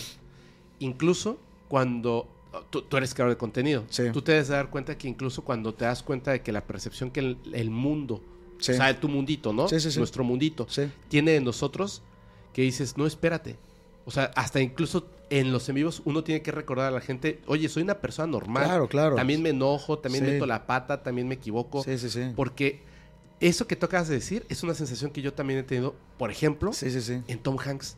Siempre. Sí. O sea, no puede ser que sea tan bueno y todo el mundo lo quiera. Ay, apareció en la lista. Claro. Ok. ¿No? O sea, como Sí. que pim, pim, pim, ves su Instagram y dices pim, pim, pim. Ah, claro. Sí. Como que esa, esa percepción, Sí. cierto, también te das cuenta y dices, sí, sí, sí, sí, sí. El ser humano tiene que tener momentos de enojo, tiene que tener Sí. momentos de rabia, tiene que momentos de decir algo que no quería decir, equivocarse, etcétera, etcétera. Sí. Nadie va por el mundo siendo este, Perfecto. la segunda venida de Cristo. Claro, claro. Y la verdad es que todos tenemos un lado oscuro. En Claro. mayor o menor medida. Claro. Pero todos tenemos un lado oscuro. Entonces, es algo con lo que tenemos que lidiar. Y deberíamos aceptarlo también. Porque hay personas como estos, estos agresores y otro tipo de, de- de- de asesinos, esas cosas, que muchas veces la sociedad marca de tabú muchos comportamientos que a lo mejor si hubiesen sido tratados en su momento, psicológico, terapia, Eso. eso, esa persona se hubiese corregido o hubiésemos prevenido muchas cosas, pero la verdad es que cualquier cosa que nos parezca rara, extraña, la apartamos, son monstruos, y lo peor que puedes hacer es arrinconar a alguien en la oscuridad, porque ahora sí se convierte en un monstruo. ¿Me Es- explico? Exactamente. Tenemos que aceptar que tenemos una parte oscura. Por eso me parece que es tan importante que todas las personas, sin importar, así como tenemos que ir al dentista, así como tenemos que ir a cortarnos Sí. el cabello, tenemos que ir con un psicólogo o una psicóloga. Sí, sí, sí. Y ser abiertos y hablar con honestidad. No te va a juzgar, no te va a decir, ay, estás loco, vete de aquí. No, no, no. O sea, eso no va a pasar. Eso No. no va a pasar. Sí, De hecho, te vas a sentir mejor. sí, Y además, si, si tú no te das cuenta de que hay algo muy malo en ti, sí, esa persona de una manera eh, correcta, sí. sin lastimarte, te va a decir, oye, hay que tener atención con esto. Claro. ¿Ya sabes? Sí, sí, sí. Y Sobre todo porque hay gente se que puede nace. prevenir. Sí, hay gente que nace con pato- patologías muy así bizarras y muy extrañas que pues se pueden atender, no sé, con medicinas, con medicamentos, con terapias. ¿Me explico? Creo yo, Sí, creo yo también. creo yo. Te voy a hacer una pregunta sobre este tema, sobre el comportamiento y sobre el acusar a las personas. Quiero saber tu opinión. Yo tengo más o menos una idea, pero me gustaría saber tu opinión. Ajá. No sé si esto ya lo hemos platicado antes. Dime, dime, dime. ¿Tú crees que se debe separar a un creador de una obra? Voy más allá. Tú admiras a, vamos a suponer, a Kobe Bryant, Ajá, el basquetbolista. sí. Te gusta su filosofía, sus planes de nutrición, lo admiras mucho a su equipo, todo. Amas a Kobe Bryant, tienes póster de Kobe Bryant y es muy motivador en tu vida. Te hace hacer ejercicio, practicar deporte, seguir su filosofía. Y mañana resulta que es un agresor. ¿Debo olvidar por completo eso? No. Es, es, fíjate lo que acabas de decir, me parece bien, este, bien interesante. Lo he pensado muchas veces porque yo soy gran fan de Michael Jackson. Ok. Entonces, como que de repente hay etapas donde dicen, sí, aquí están las pruebas, y luego las pruebas se caen, Sí. y luego sí, luego no. De hecho, es- de serlo, él es un este, agresor sexual, como lo que acabo de contar. Sí, sí, sí. De no serlo, pues no. Ok. ¿Me entiendes? Sí. Pero ¿qué es lo que a mí me gusta de la, de la persona? Es, por ejemplo, Sí. la ayuda hacia los niños, Sí. tal cual, la letra de sus canciones para, eh, no solamente las que todo el mundo recuerda, pero hay algunas que son fenomenales y que Sí. tienen que ver con sentimientos humanos o con la protección del planeta. Sí, sí. Fue un antes y un después en la cultura musical. baile. Sí, claro. Y si la persona tenía o no vitiligo, si la persona eh, se operó 16 veces la cara o 50 o 2, eso me da igual. O sea, Claro. sí puedo separar a la persona de la obra. A mí lo que me interesa son ciertos aspectos de la obra que me parecen muy interesantes. Si la persona cometió crímenes terribles o no, eso lo voy a separar. Pero en caso de que sí sea así, voy a dejar de escuchar sus canciones. Si te soy honesto, quizá debiera. Te voy a poner la otra cara de Pero esa no moneda. creo. Te voy a poner la otra cara de esa moneda. Es algo que yo le doy vueltas todo el tiempo. Lo pienso mucho porque por Lovecraft. Es un caso muy peculiar y esto siempre me lleva a hablar de otros creadores de contenido, otros escritores, otros todo. Lovecraft se le acusa de ser, eh, ¿cuál es la palabra? No sé si lo puedo decir, la palabra con R aquí. Sí. Eh, eh, él es racista, fue racista en su momento y abiertamente lo fue. ¿sí? Y siempre se critica, su obra fue increíble, los monstruos que creó, él creó el horror cósmico, pero tú lees un racista. Entonces, lo primero que pensé durante los primeros años fue lo que tú dijiste.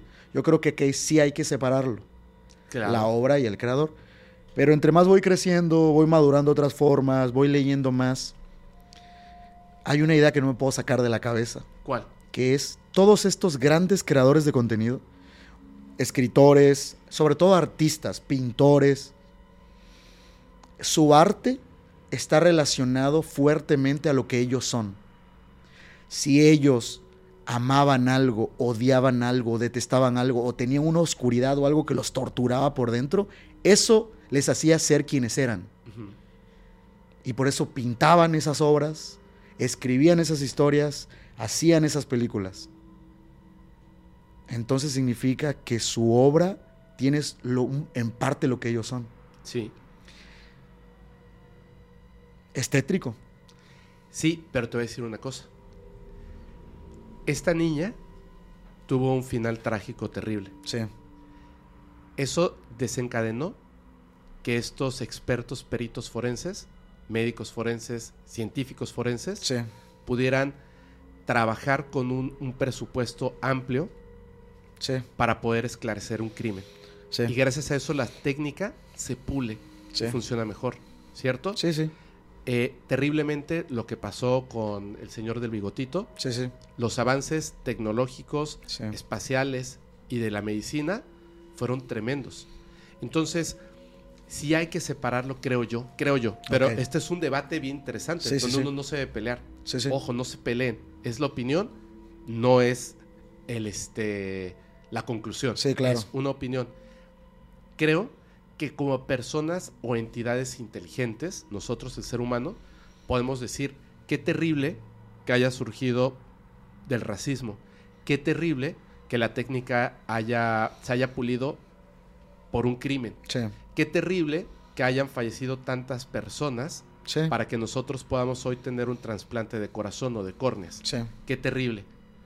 Pero no vamos a dejar de trasplantar corazones ni córneas, Sí. ¿cierto? Sí, sí.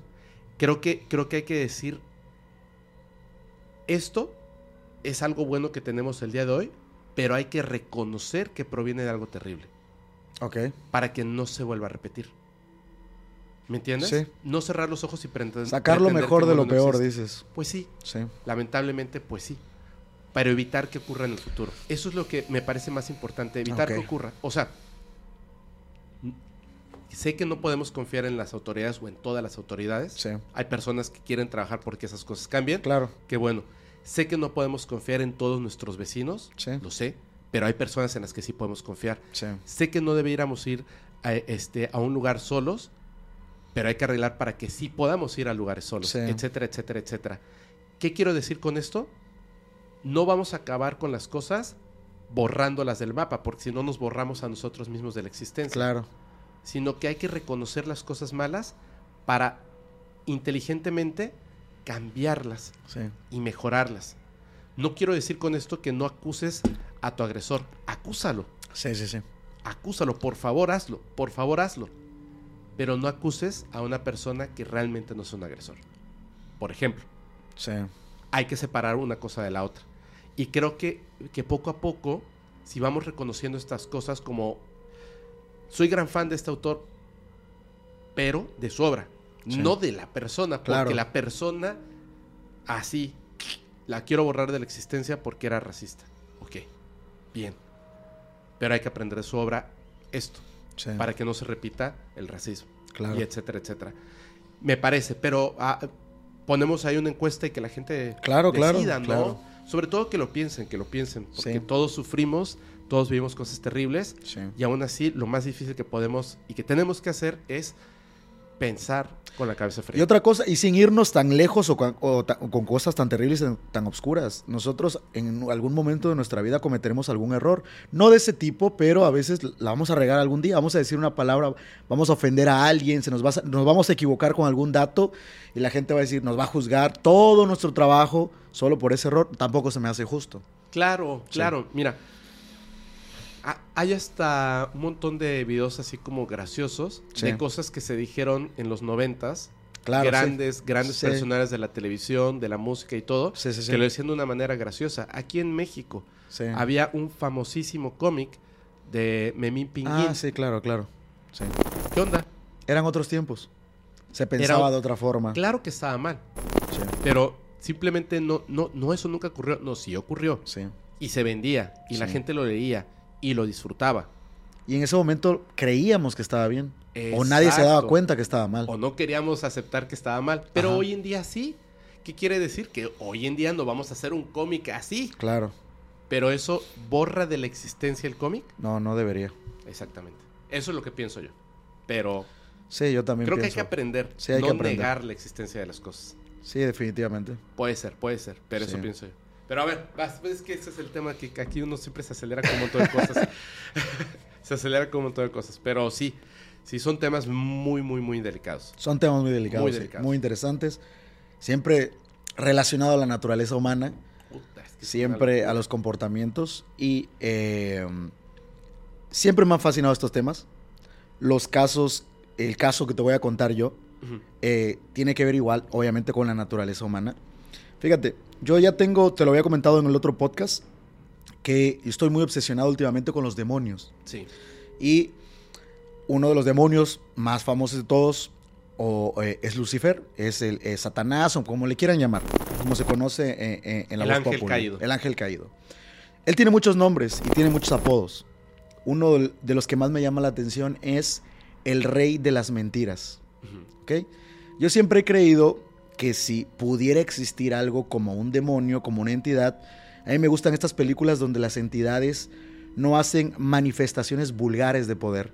Eh, esto lo, lo menciona en El Exorcista. Yo no creo que el demonio haría que levites y te aventaría contra la pared. Yo creo que él movería hilos, empujaría a las personas, te hablaría al oído para que hagas cosas terribles. Esa es mi manera en la que yo me imagino a los demonios.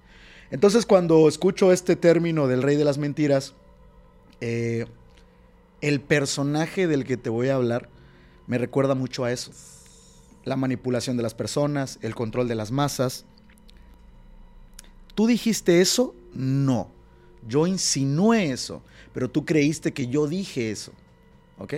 Algo que es un gran poder, es un poder que tenemos, el poder de la palabra, el poder de, de manipular, el poder de empujar. ¿Recuerdas esa película El abogado del diablo? No sé si tuviste la oportunidad de verla. fascina. Con Al Pacino. Sí. Esa y el informante hablan justamente de eso. Hay una escena con Al Pacino cuando está en el tren y los asaltan. Eh, y él es, pues él es Lucifer, él es el diablo, ¿no? Y eh, llega, los asaltan y eh, saca el cúter, saca la navaja para tratar de atacarlos. Y él en vez de usar sus poderes, prenderle fuego, empujarlo, él solamente le dice, esa navaja, ese cúter deberías ponerlo en otro lugar. En tu mejor amigo o supuesto mejor amigo que en este momento está con tu esposa. Le dice los nombres y todo y ese güey se saca de pedo.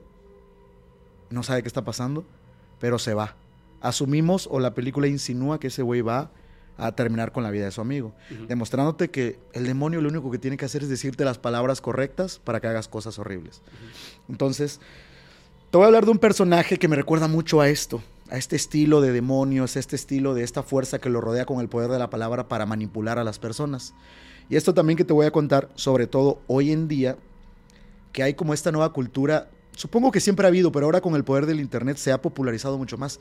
Ahorita hay una cultura de gurús, Sí. de, de todo. Digo, hay gente que está tratando de mejorar la vida de las personas, pero hay otras personas que tienen mensajes muy duros, muy rudos, que nos pueden llevar a, a lugares oscuros. Sí. Incluso, aunque ellos no lo digan con malas intenciones, hay personas que no están preparadas para escuchar ciertos mensajes Así es. y pueden utilizar cualquier idea que los prenda para hacer daño.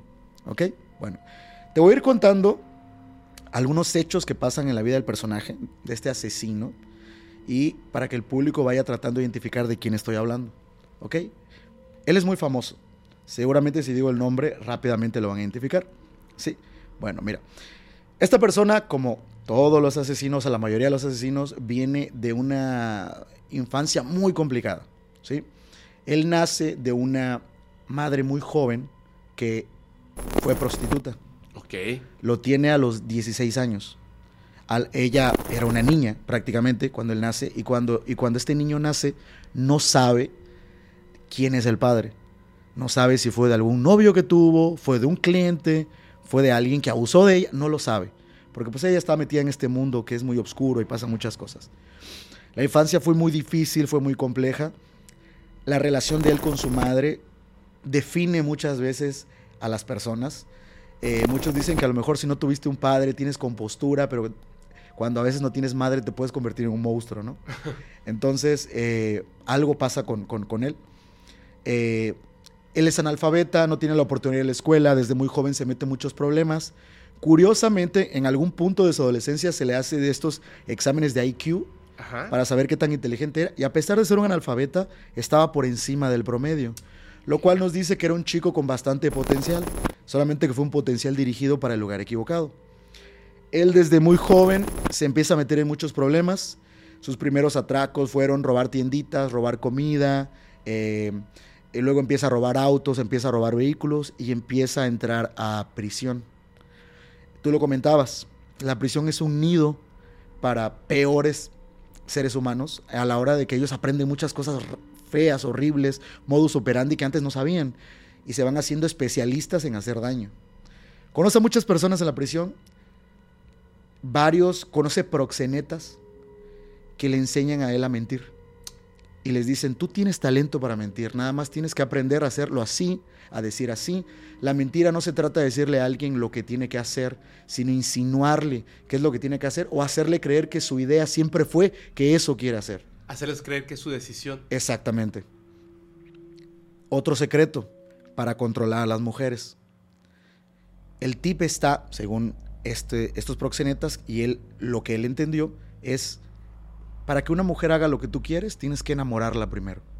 Y una vez que ella está enamorada de ti, ya cuando esté enamorada tienes que hacerle que te tema. Mientras te ame tanto como te teme, va a hacer lo que tú quieras. Entonces, este vato, como entraba por cargos pequeños, al poco tiempo salía, empieza, empieza a hacerlo.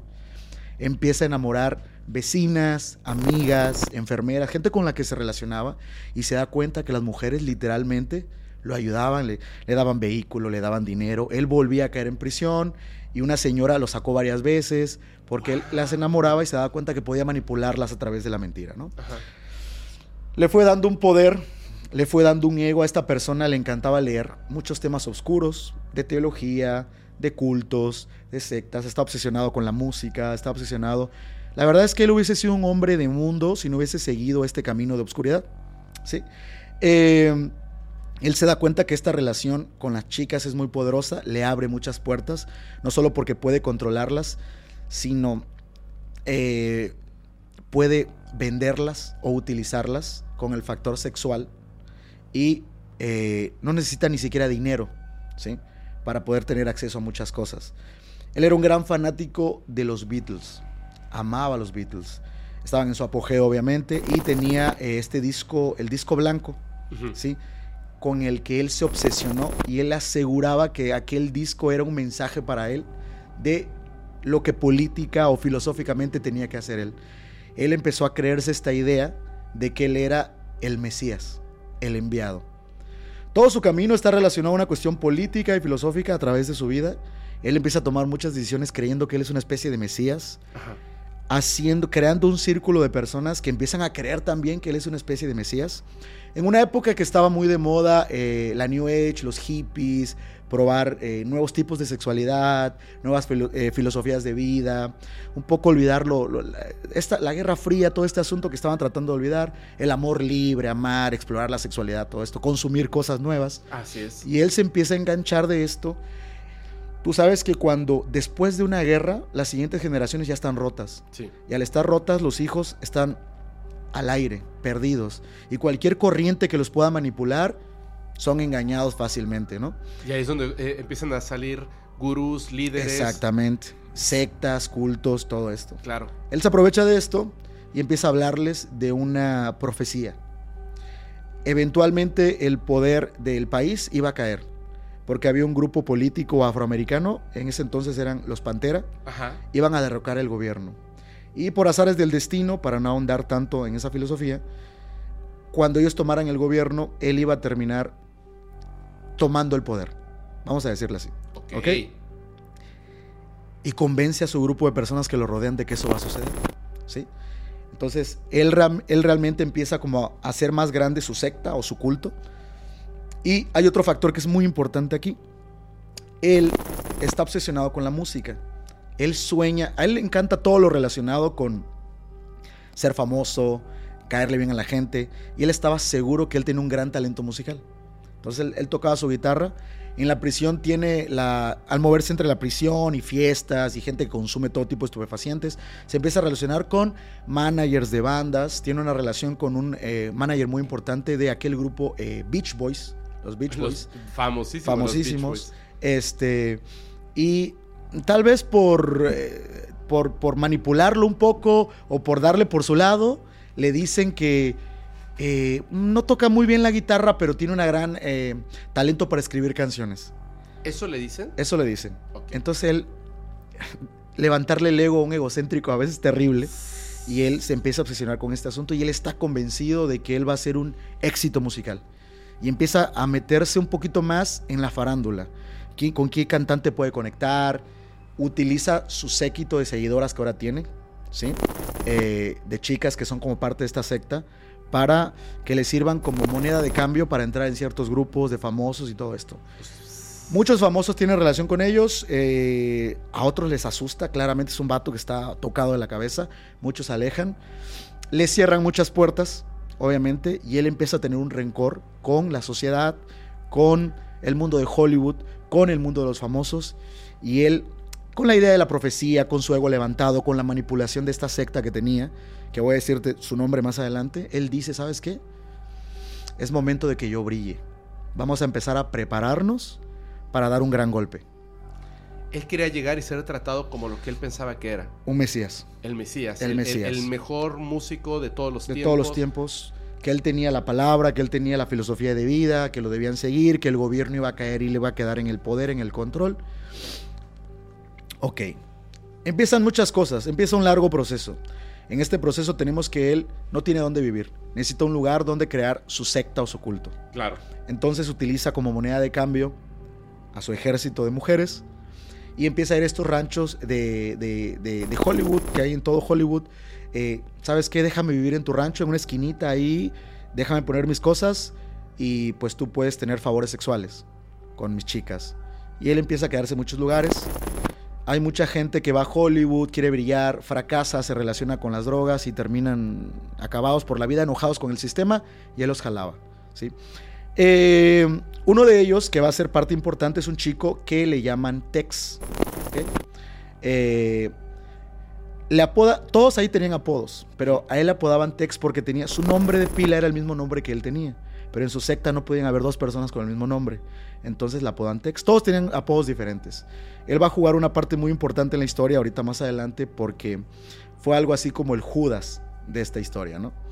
Entonces se instala en estos ranchos, empieza a hacer su séquito cada vez más grande y empieza a entrenar como a su equipo, a su secta. Los empieza a entrenar con algo llamado creepy crawling. No sé si tienes más o menos la idea de lo que es el creepy crawling. Mm, El creepy crawling es entrar a una casa, Ajá. estar ahí e irte sin que se hayan dado cuenta que tú estabas ahí. Entonces, imagínate esto, tú estás durmiendo en tu casa, Ajá. descansando. En ese entonces todavía la seguridad era muy inocente. La gente a veces dejaba sin seguro sus puertas, era Hollywood, o sea, ¿qué iba a pasar aquí? O sea, no, esto no eran los, los barrios más bajos ni nada por el estilo. Y ellos empiezan con casas de gente rica, pero no famosa. Casas menores. Y eh, al principio entran a las casas, mueven las cosas, comen cosas del refrigerador, Mientras la gente está durmiendo. mientras en la gente casa. está durmiendo en casa. O sea, no era entrar cuando alguien no estuviera en casa. no, no, no, no, no. Mientras, mientras, estaba la gente. en mientras casa. estaba la gente ahí.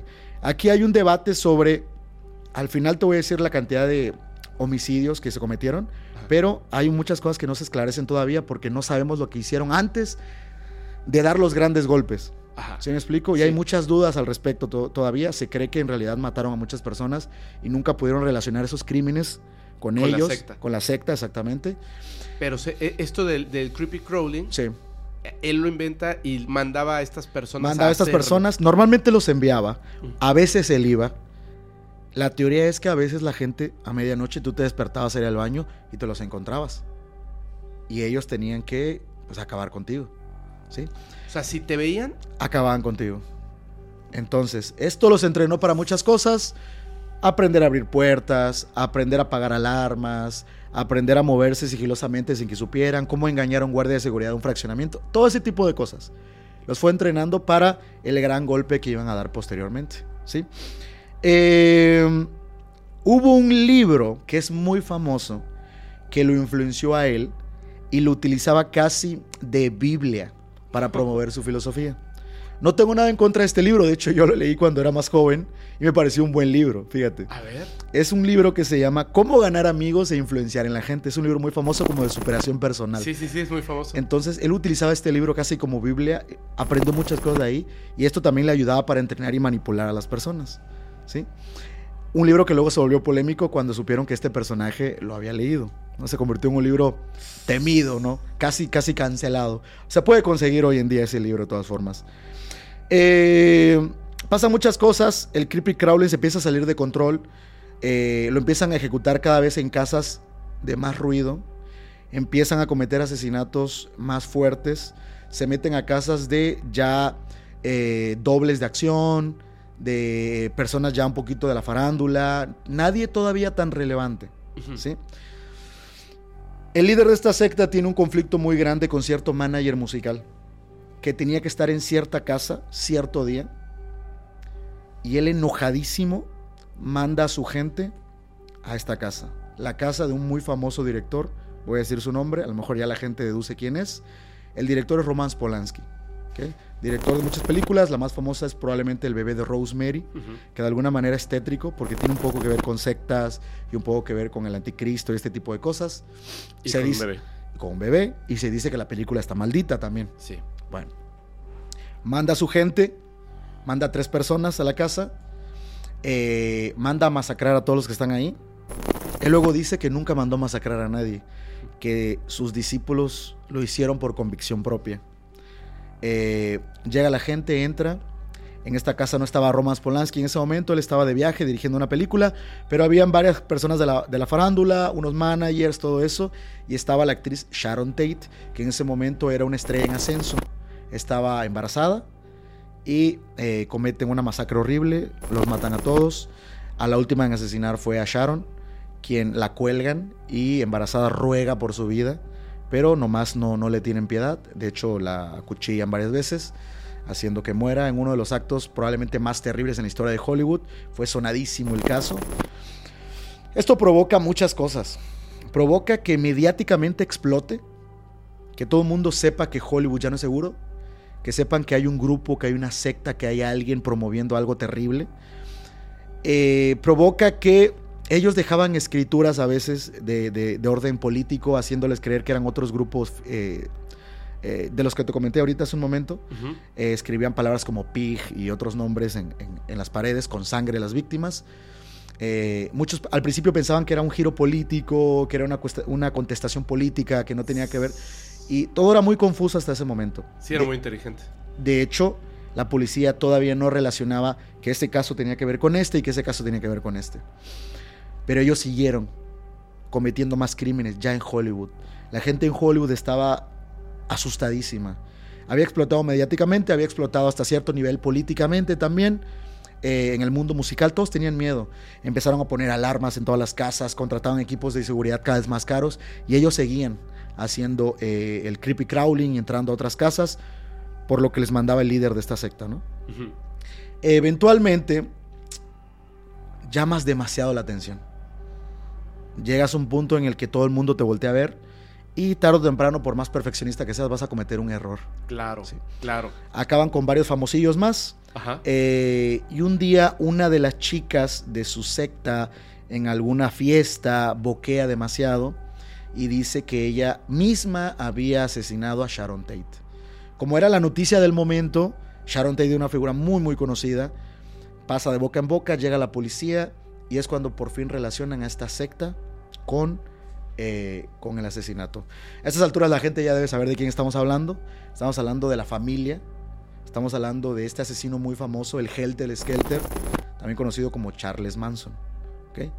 eh, una leyenda dentro de todos estos mundos oscuros y de asesinos seriales. Eh, la gente muchas veces hay un debate de si él asesinó o no personas. Dicen que él manipulaba para que cometiera asesinatos. Lo que nos ha demostrado la historia es que probablemente él sí asesinó a un par de personas, no a tantas, pero pues directamente él está, él provocó esos asesinatos. ¿Tú crees, tú crees que si él nunca hubiese cometido un, un- un crimen de este tipo, o sea, quitarle la vida a otra persona, nunca, Ajá. con esa inteligencia tendría la capacidad de influenciar a otras personas para que lo hagan y no perder el control? Eh, ¿O crees que sí cometió él? O sea, él ya tenía la experiencia de quitarle, arrebatarle la vida a otra persona Yo con creo- sus manos. Yo creo que sí. Sí, Yo creo que él sí tenía. Sí. Hay una. El problema con el caso de Charles Manson es que se ha desvirtuado bastante, se ha pervertido bastante. El impacto social que ha tenido lo ha convertido en una cultura pop, en parte de la cultura pop. Sí, Entonces se ha romantizado bastante. sí, así Y es. se dicen tantas cosas de él que ya no sabemos hasta qué punto es verdad o qué punto es mentira. Tanto así que los expertos que le han hecho biografías no logran esclarecer muchas cosas. Porque muchas de las cosas de él se saben a partir de lo de Polanski. Así es. Antes de él hay muchos misterios. Y él es un mitómano. Él miente y dice, inventa. Y controla. Y controla muchísimo. Entonces, nadie sabe si... Él, es- él me recuerda bastante al Joker. Te cuenta Sí. tantas historias que ya no sabes qué, qué- qué es realidad. Tú le preguntas a cada sectario y cada quien sabe una, lo ve de una versión diferente, pero lo aman. Sí, entonces, una de las historias más terribles que él cuenta de su infancia, que no sabemos si es verdad, es que su madre en algún punto lo llegó a cambiar por, eh, para que abusaran de él, por unas jarras de cerveza, por unas botellas de cerveza. No sabemos si es verdad, pero eso aparece en varias de sus biografías. Entonces hay muchos misterios, hay muchos mitos, hay gente que dicen que en realidad era un cobarde, que él en la prisión cuando alguien tenía un problema con él y lo iban a atacar, él este, se escondía y, y negaba todo lo que había hecho, como una rata, como una vil rata, ¿me explico? No lo sabemos. Hay muchos misterios ya, como es parte de la cultura pop, se dicen muchas cosas de él. Bueno, eventualmente esta chica que boquea demasiado, de la familia de Manson, eh, de su secta, eh, provoca que la policía los termine relacionando con los crímenes. Tú sabes que cuando cometes un crimen, sobre todo a alguien tan famoso, tan relevante, el gobierno o el sistema no lo piensa, o sea, busca todas las herramientas posibles para agarrarte. Llamar la atención demasiado es peligroso, sobre todo en este tipo de, de casos. Lo terminan agarrando, lo terminan encarcelando. Y él se encuentra en su máximo apogeo, en su clímax en el momento que lo agarran, porque él está teniendo toda la atención que él quería.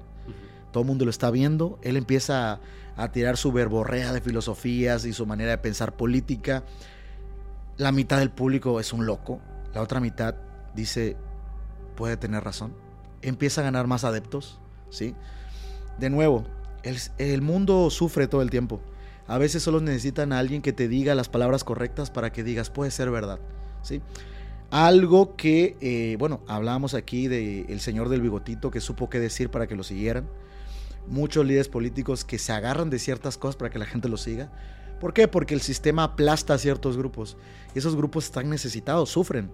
Entonces necesitan un líder, alguien que les dé un mensaje de si valgo algo, si tengo razón. Yo siempre dije eso para que lo empiecen a seguir. Y todos los focos están sobre él, todo Hollywood está sobre él, en noticieros habla de él, eh, todo el mundo estaba viendo qué es lo que dice Charles Manson y empieza a ganar más adeptos. Tanto así que, tanto las que parte de su secta que estaban acusados como los otros que no, se hacían, se conglomeraban afuera del, juicio donde él estaba y ponían carteles y se hizo muy popular y escribían liberen, liberen a Manson y un montón de cosas, mensajes en todos lados. Era el tema del momento. Él pasan muchas cosas en este proceso. Una de ellas muy famosa, se rapa la cabeza. Dice la famosa frase en televisión, eh, el diablo siempre tiene la cabeza rapada.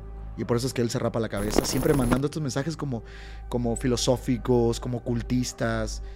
Y a veces hasta pareciera que este carnal tenía hasta mucha suerte, porque todo pasaba en momentos concretos. Eh, como si la oscuridad estuviera de su lado, o la suerte estuviera de su lado. Entonces, eh, el enjuician, hay muchas cosas alrededor de él. Eh, todo el mundo está viendo eh, qué es lo que va a hacer, cuál es el siguiente paso que va a dar. Y el juicio es un show. es televisadísimo, la gente pregunta, todo el mundo lo quiere entrevistar, quiere saber qué está haciendo. Eh, sus novias, o como él las denomina, sus seguidoras, sus sectarias, cada vez que salió una evidencia o alguien quería hablar mal de él o alguien quería tener una evidencia nueva que aportar para que lo encarcelaran y ayudaran en el juicio, sus novias empiezan a mover hilos para desaparecer personas, matar abogados, lastimar personas. Eso que empieza a generar un medio para que miedo para que nadie vaya a hablar, para que nadie lo vaya a atacar, demostrando de nuevo que el culto seguía más fuerte que nunca, ¿sí? Tenía un gran un gran poder.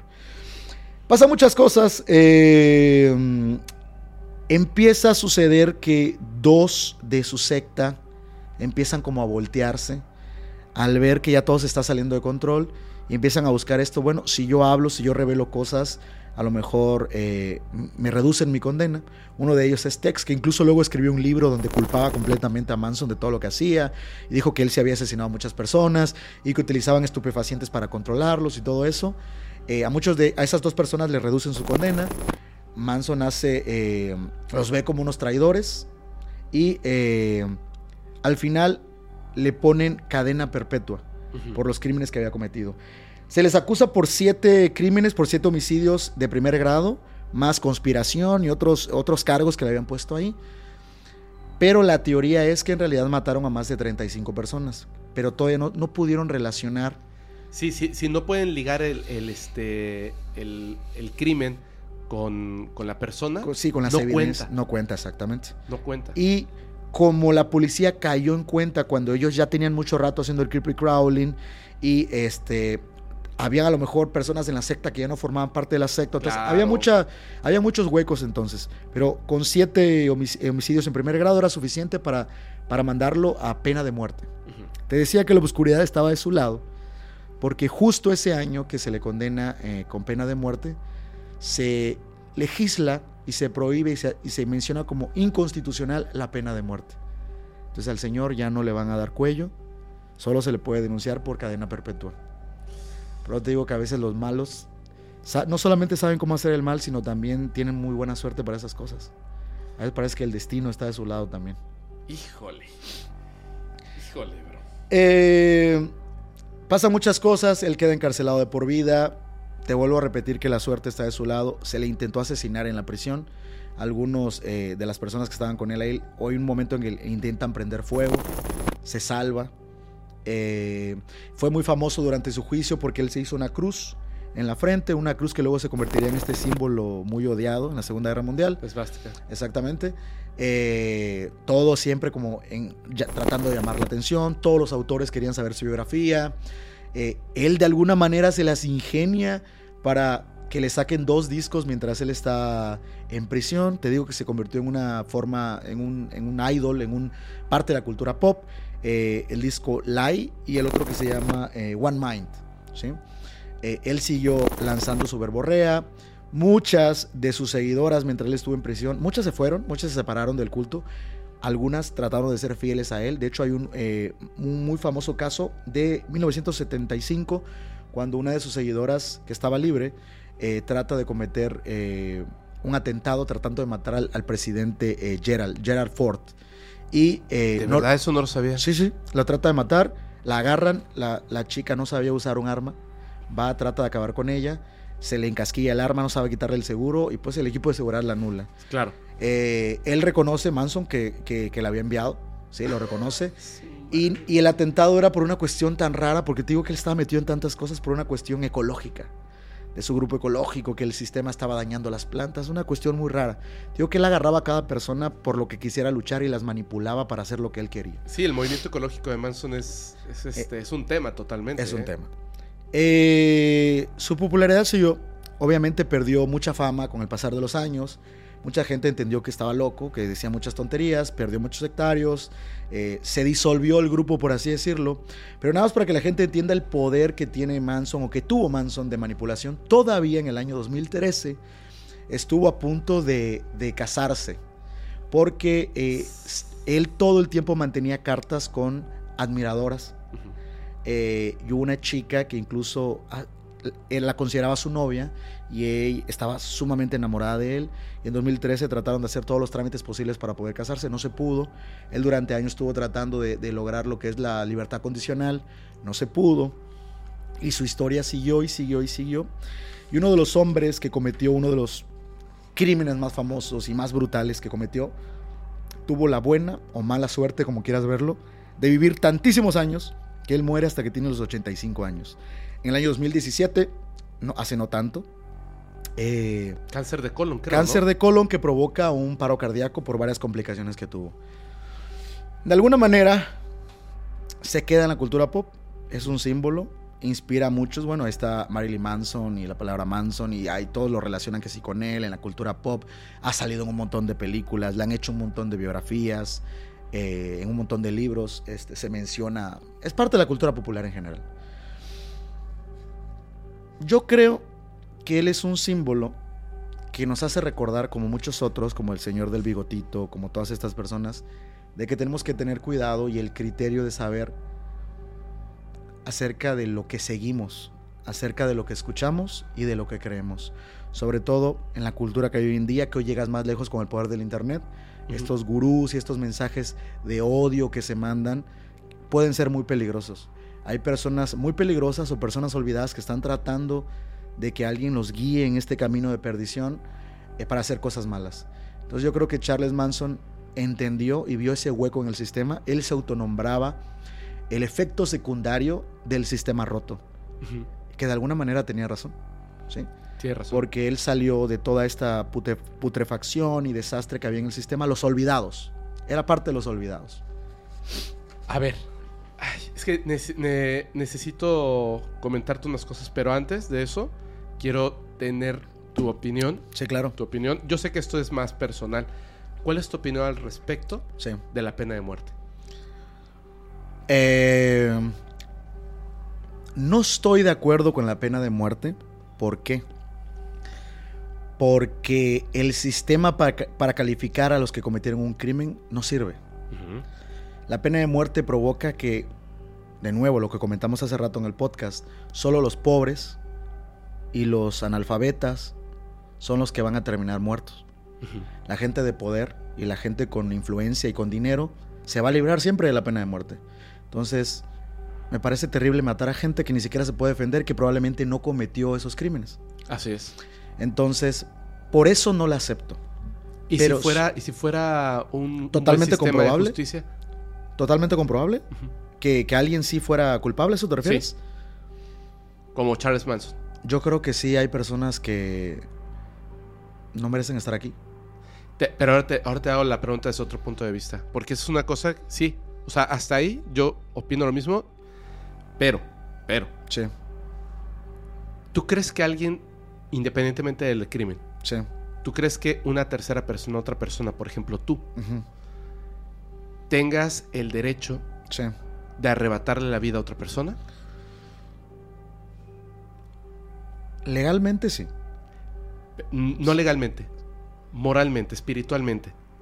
Tú, si te dijeran, oye, es que esta persona mató un montón de Personas. bla, bla, bla, te vamos a tapar la cara y tú le vas a inyectar esto para quitarle la vida a otra persona. Por el, no el odio tuyo, Sí. el odio de otras personas. Por el crimen que cometió. Sí. ¿Tú lo harías? Mira, yo te puedo decir así rápido que yo no, no me atrevería a hacerlo. En este momento, así como lo preguntas, te digo que no me atrevería a hacerlo. Eso es lo que hace un. Pero, un- pero este, te voy a decir otra cosa verdugo. también. Te voy a decir otra cosa. Por eso creo que el papel de verdugo es, es, es muy fuerte. Es muy Claro. fuerte. Pero te voy a decir otra cosa.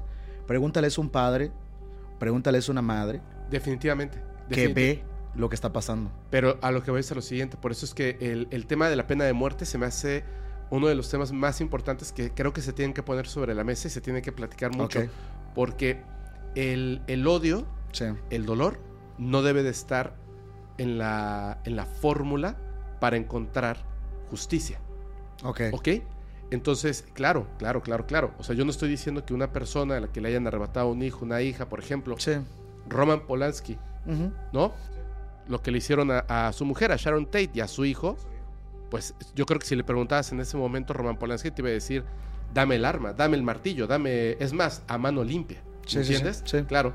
Pero que no está en la mismísima Biblia, que no está como regla fundamental de los seres humanos, no debe ser ojo por ojo, nunca.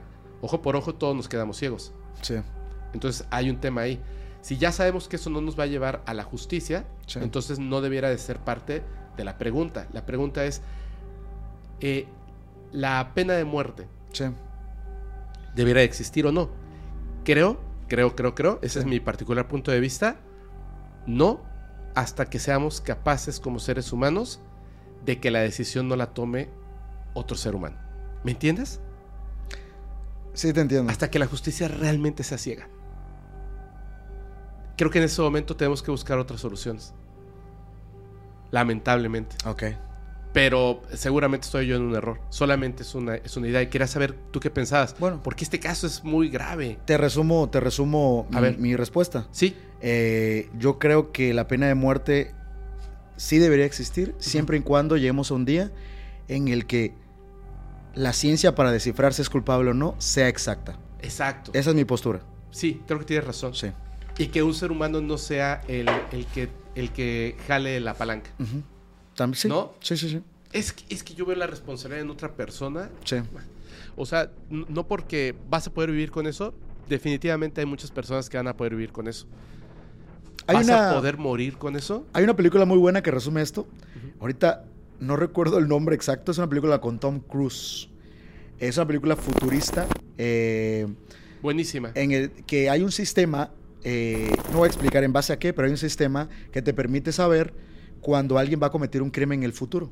Minority Report. Minority Report, de Steven exactamente. Spielberg. Eh, entonces, esto permite que puedas atrapar a alguien antes de que cometa el crimen. Nada más que hay un pequeño detalle. Hay 1% de error. Hay el caso de uno en un millón. Esto vale la pena, o sea, vale la pena enjuiciar a todos. Resulta que el sistema dice que hay una persona que a lo mejor se arrepienta y no lo cometa. Claro. Entonces, un poco pone en la mesa ese debate que estamos teniendo, de qué es lo correcto, ¿no? Sí, porque es que no puede valer más una vida que otra, pero, pero para que las cosas se equilibren, a veces una vida tiene que valer más que la otra. ¿Tú crees que no una vida, una vida no, vale, no vale más que la otra? No debiera. Pero, pero, sí, pero ¿crees que sí? claro. Voy a, voy a meterme en un tema muy enrollado, pero te lo quiero preguntar. ¿Cuál?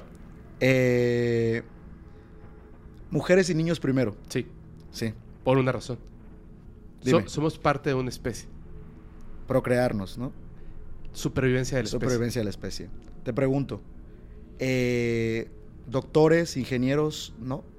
Doctoras, olvídate del sexo. Las personas más preparadas, las que pueden ayudar a la sociedad, Dependiendo de la edad, sí. ok. ¿Esas deberían ir después de mujeres y niños? Qué difícil pregunta. No creo que sí, creo que sí. Dejamos, dejemos que el público lo responda. Es, es un tema. Es que, mira, Es yo... un tema. Estos temas siempre los, term- los termino hablando en stream con los chicos y todo. A mí me, a mí, a mí me, a mí me encanta esta idea de no tener eh, ni blancos ni negros, sino los matices de las cosas. Claro. Porque, claro, porque te llevan a muchos caminos. claro. Entonces, eh, yo creo que esos temas son los temas que debemos sentarnos a discutir para tratar de entender la naturaleza humana de muchos comportamientos. Exactamente. Y ahora te lo pongo de otra manera. Ok, ok. Aunque ya podamos ponernos de acuerdo como sociedad, Ajá. literal. Pues es más, nos pusimos de acuerdo como sociedad de niños y mujeres primero. Ok. En la película de Titanic, Ajá. este güey se esconde y baja la cara para irse entre los que se iban a salvar. Sí, sí, lo recuerdo, sí. ¿Te acuerdas? Sí, sí, sí. Y ah, ese es el villano de la historia. Sí, sí. Pero en realidad no es el villano de la historia, es el reflejo de la humanidad. Sí, claro. Si tú estuvieras ahí, Tal vez hubiese hecho lo mismo. Sí, Claro. claro. No lo sé. así, yo diciendo niños y mujeres, pero yo no soy niño y no soy mujer. Claro. O No sea, lo yo sé. me hubiera quedado ahí. No lo sé porque igual depende de la moral de las personas. Claro, A cada persona tiene una moral distinta. Hay gente que no se atrevería a morir cometiendo ciertos actos. claro. O sea, o sea, yo no puedo vivir así. O sea, Claro. hay gente que sí. pues se quedaron tocando este, hasta que se hundió el Titanic. Sí, O sea, exactamente. si hubo gente que, que sí decidió quedó. quedarse sí, ahí. así es. No, está. Y, y- y- y fue basado en un hecho real. Entonces, Claro. y, y hay- pasan tantos eh, fenómenos de este tipo en la vida que seguramente en muchos casos han habido personas que han dicho, no, yo no, tú mejor. Sí, Yo conozco una persona sí. que en una ocasión estaba con su mujer, se acaban de casar, Ok. tenían poco tiempo, en la Ciudad de México. Se metió mal en una calle, Ajá. le salieron un montón de tipos Ajá. Tuvo que detener el automóvil para no atropellarlos. Sí, Y dijo, o sea, nos van a asaltar, etcétera, que se en el coche. sí. Pero cuando estaban eh, ahí, se acercaron, le pusieron una pistola en la cabeza y le dijeron, bájate. Pero a ella no. Y él agarró, apretó el volante y dijo, no. Le dijeron, bájate. No. Estaba dispuesto a recibir Sí. el, el balazo en la cabeza. Pero ¿sabes qué hubiera pasado si se bajaba? Ni Sí, lo tengo que decir. Claro, claro. Ni lo tengo que decir. Por eso solamente lo dijeron a él. O sea, como, como seres humanos, ¿a qué nos ha llevado la sociedad y este tipo de cosas? A que una persona que, que no había hecho realmente algo malo, supongo, en su vida, para llegar a eso, por un error de dar una vuelta, tener que tomar la decisión de no poder vivir con algo y entonces mejor recibir un balazo en la cabeza. ¿Qué, qué está pasando con nosotros, no? Sí. ¿Qué está pasando? Y te, un- te empezaste esta historia de Charles Manson Sí. haciendo la referencia al mismísimo Lucifer, Sí. el rey de las mentiras. Hay una cosa que a mí me interesa muchísimo, es lo que me llama la atención, Ajá. que creo que ahí eh, debiera de enfocarse aún más el estudio. Como sociedad, como personas, siempre queremos pensar que somos la punta de la pirámide, los seres más inteligentes del planeta y cada uno de nosotros nos sentimos la persona más inteligente Sí. de la casa, de Sí, la sociedad. claro. Nuestra opinión Que nuestra verdad es la verdad. absoluta. Eso pensamos, sí. Y de repente yo veo la entrevista que le hacen a Charles Manson y la desmenuzo en pedacitos Sí. y me doy cuenta de que claramente esa persona que parece estar desquiciada es mucho más inteligente que yo. Claro, sí. Y me da miedo que están, hay personas que deciden tomar ese camino del mal y que son más inteligentes que nosotros, que la mayoría. Sí, sí. Y que tienen eh, la capacidad de controlar nuestras mentes, nuestra forma de vida, nuestros pensamientos. Sí, sí. Lo saben y van a hacerlo para que hagamos un daño. Y pensar que esas personas generalmente buscan estar en los puntos de liderazgo, como el caso de Charles Manson. Sí, claro. Sí. que hay políticos, hay creadores de contenido, Sí. hay músicos, hay artistas, lo que comentabas de la lista, Sí. que están en ese punto donde los vemos como los buenos, pero más allá de que los veamos como los buenos, somos conscientes de que probablemente sean más inteligentes que nosotros y probablemente estén tomando eh, esa inteligencia para manipularnos para cosas terriblemente malas y pasa todos los días. Sí, claro, sí. Y entonces está construida la sociedad de una manera donde los inteligentes nos hicieron tanto daño que es peligroso. Sí, sí, sí. ¿Me entiendes? Sí. Yo te, te- te lo pongo así, regresando a esa entrevista. Cuando, que inspira muchas cosas de la cultura pop. Sí, sí.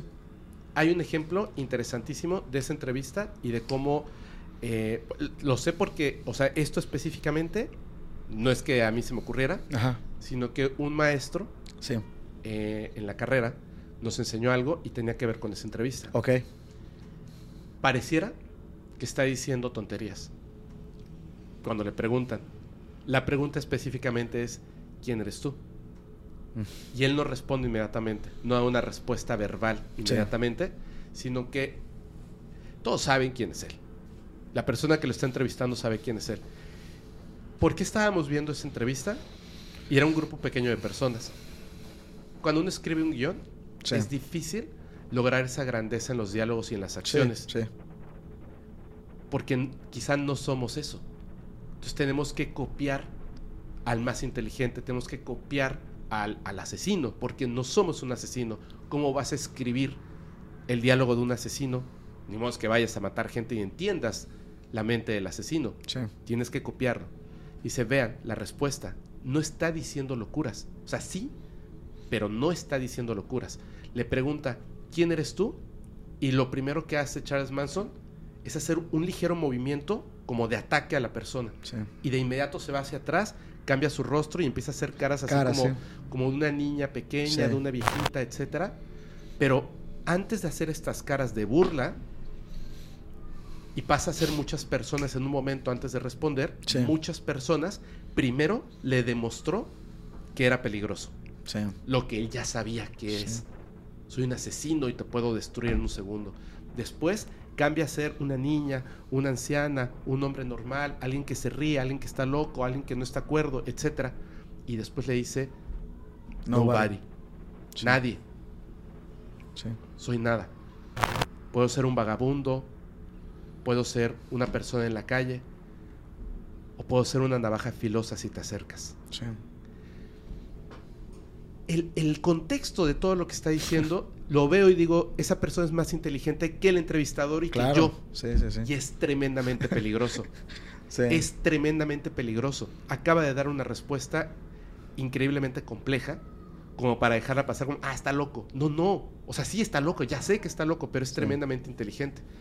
Y luego, tiempo después de que habíamos visto esto, sale esta película de Christopher Nolan, de, que estaba, es de cómics, donde antes de que saliera la película, Christopher Nolan había comentado que una de las cosas que más difícil se le había hecho a su hermano y por supuesto a él que estuvo involucrado en la escritura de guion, aunque el, el guion es de Jonathan Nolan, es que lo que la gente no sabe, ¿Qué película me estás diciendo? eh, la tercera de la trilogía de, del Caballero de la Noche. Ok, El la Caballero de la. Noche asciende. La de Bane. La de Bane. Dice, es que lo que la gente no sabe es que Bane, más allá de ser un personaje del cómic, Sí. es el criminal más inteligente al que se ha enfrentado Batman. Ok. Y Batman es el supuestamente el hombre más inteligente Ok. del lado de los buenos y este es el hombre más inteligente del lado de los malos. Y se tiene que notar eso. Entonces, escribir los diálogos de una persona que es tremendamente inteligente, pero que está desquiciada, es muy difícil. Y lo primero que le presenta a estas personas que, que está haciendo la película, la primera escena con la que va a abrir la película, hay un diálogo que dije, qué bárbaro. ¿Cuál? Y nadie se dio cuenta. Le quitan la máscara a Bane, está esposado y le dice, ¿eres tú? Y le pregunta a este tipo, si te arranco la máscara, ¿sería doloroso? ¿Te dolería? Le dice.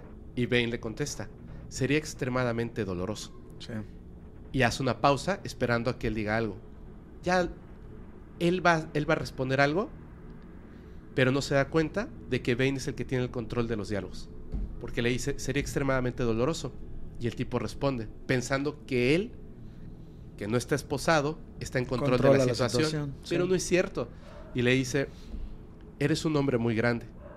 Y su respuesta es magistral, Sí. porque responde en dos sentidos. Y le dice, para ti.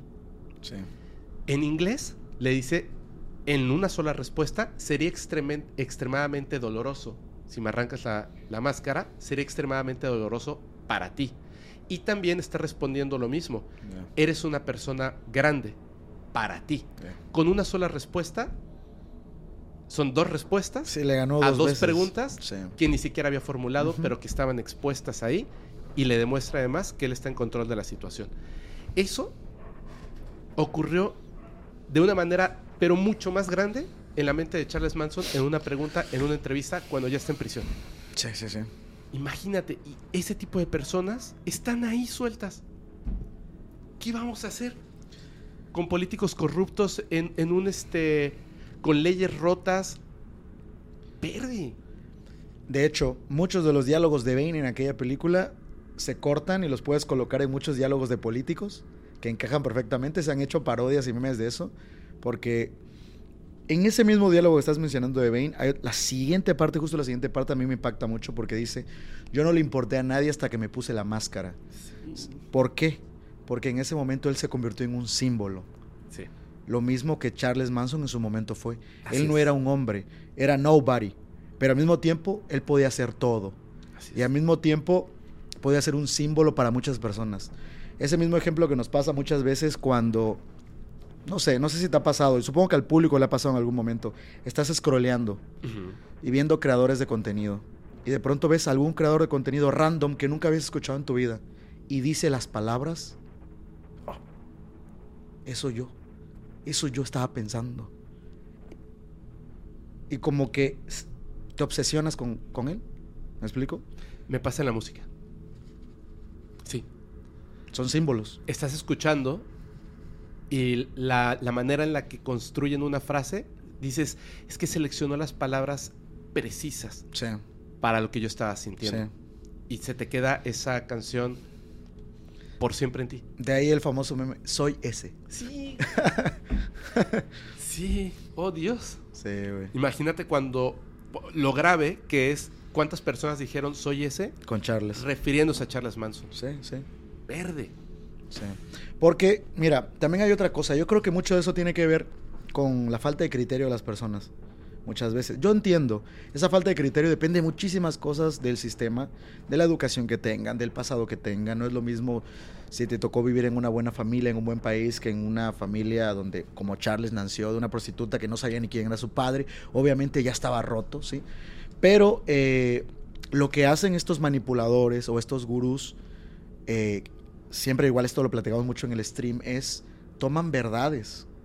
Hay verdades que sabemos que están ahí. Y esas verdades las unen con sus perspectivas y crean un mensaje.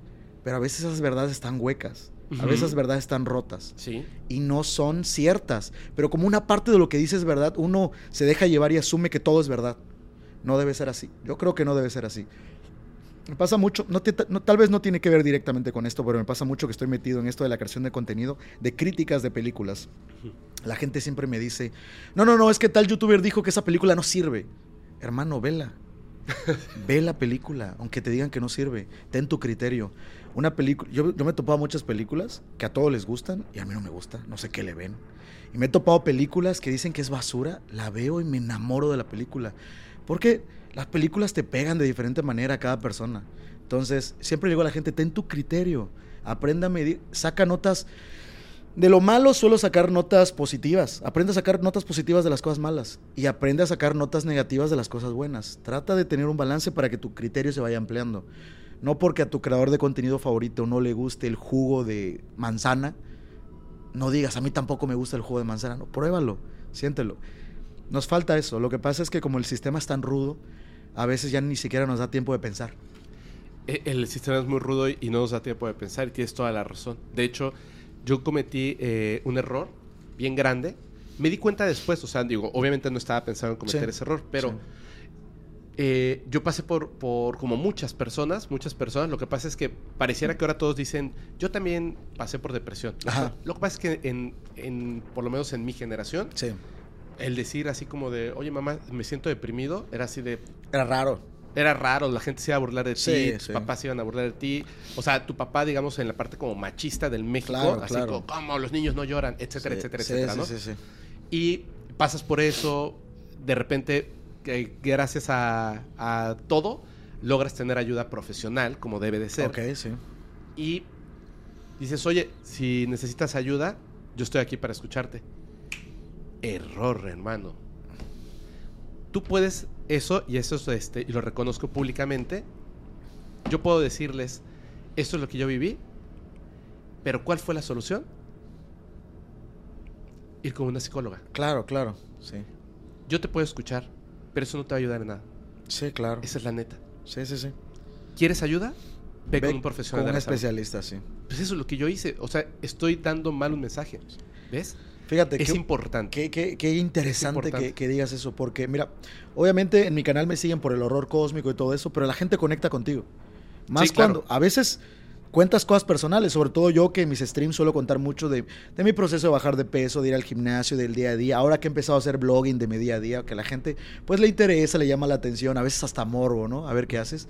Y mucha gente ha conectado conmigo y mucha gente ahora mm, a un nivel que yo me empieza, me gusta porque me agrada saber que tengo un buen impacto en ellos, pero me preocupa porque es una responsabilidad que tal vez yo no pueda lidiar con esa responsabilidad. Así es. La gente me dice, oye, me siento solo, oye, yo también quiero bajar de peso, oye, yo quiero ir al gimnasio, oye, les doy tips, pero siempre les digo, brother, yo no soy nutriólogo, no soy psicólogo, necesitas buscar un especialista en eso, eh, porque no tenemos las respuestas. Así es. De hecho, a veces los especialistas tampoco las tienen, pero son, están más preparados en ello. exacto. Están más preparados en ello. Exacto. Entonces, es una gran responsabilidad. Sí. Eh, eh, y he visto muchos creadores de contenido que dicen lo mismo, que se acercan sus fans, sus seguidores y les preguntan cosas.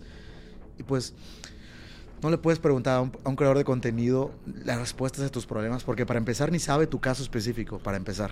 Por eso es que de verdad a mí no me gusta lo que dijiste en un principio, los que, como en el caso de Charles Manson, que creen poseer, híjole, no, no solamente la verdad, sino la capacidad de dictaminar qué es lo que debe hacer otra persona o influenciar a otra persona. Sí. Eso me, me causa así como que, uy, cuidado, ¿no? Entonces, pero todos, como también lo comentaste, todos tenemos una parte oscura o nos podemos equivocar. Sí. Creo que lo importante y lo que nos podría separar de estas personas, de Charles Manson y otras, es el hecho de que podemos reconocer así de, ah, caray, le estoy regando y das el volantazo, ¿no? Y cambias, y Sí. piensas, y te analizas, y te miras al espejo y de repente dices, de plano ando perdido, voy al psicólogo, a la psicóloga, Claro. y que me ayuden, ¿no? Con especialistas de la salud de cualquier forma. Sí. Creo que eso es muy importante, es muy, muy, muy importante. Y como siempre les digo y les repito en todos los capítulos y en todos los, bueno, en todos, pero cuando se puede, no porque nosotros lo digamos, no porque el invitado o la invitada lo diga, no Sí. porque yo les lo diga, eso es al, no. O sea, platicamos, Sí, pero ustedes siempre tienen que formular un juicio propio. sí. Tener su Siempre. propio criterio, sí. Siempre, de ley. Es bien importante. Sí. Bien, bien importante. Todos nos podemos ayudar entre todos, pero Claro. es mejor. O sea, es- digo, si vas a aprender fútbol, pues ve que te dé clases Messi, ¿no? Claro. no, no tu creador de contenido favorito del que Ah. habla de fútbol. Así es, así es. La neta. Es muy importante, sí. Sí, es bien importante. Sí.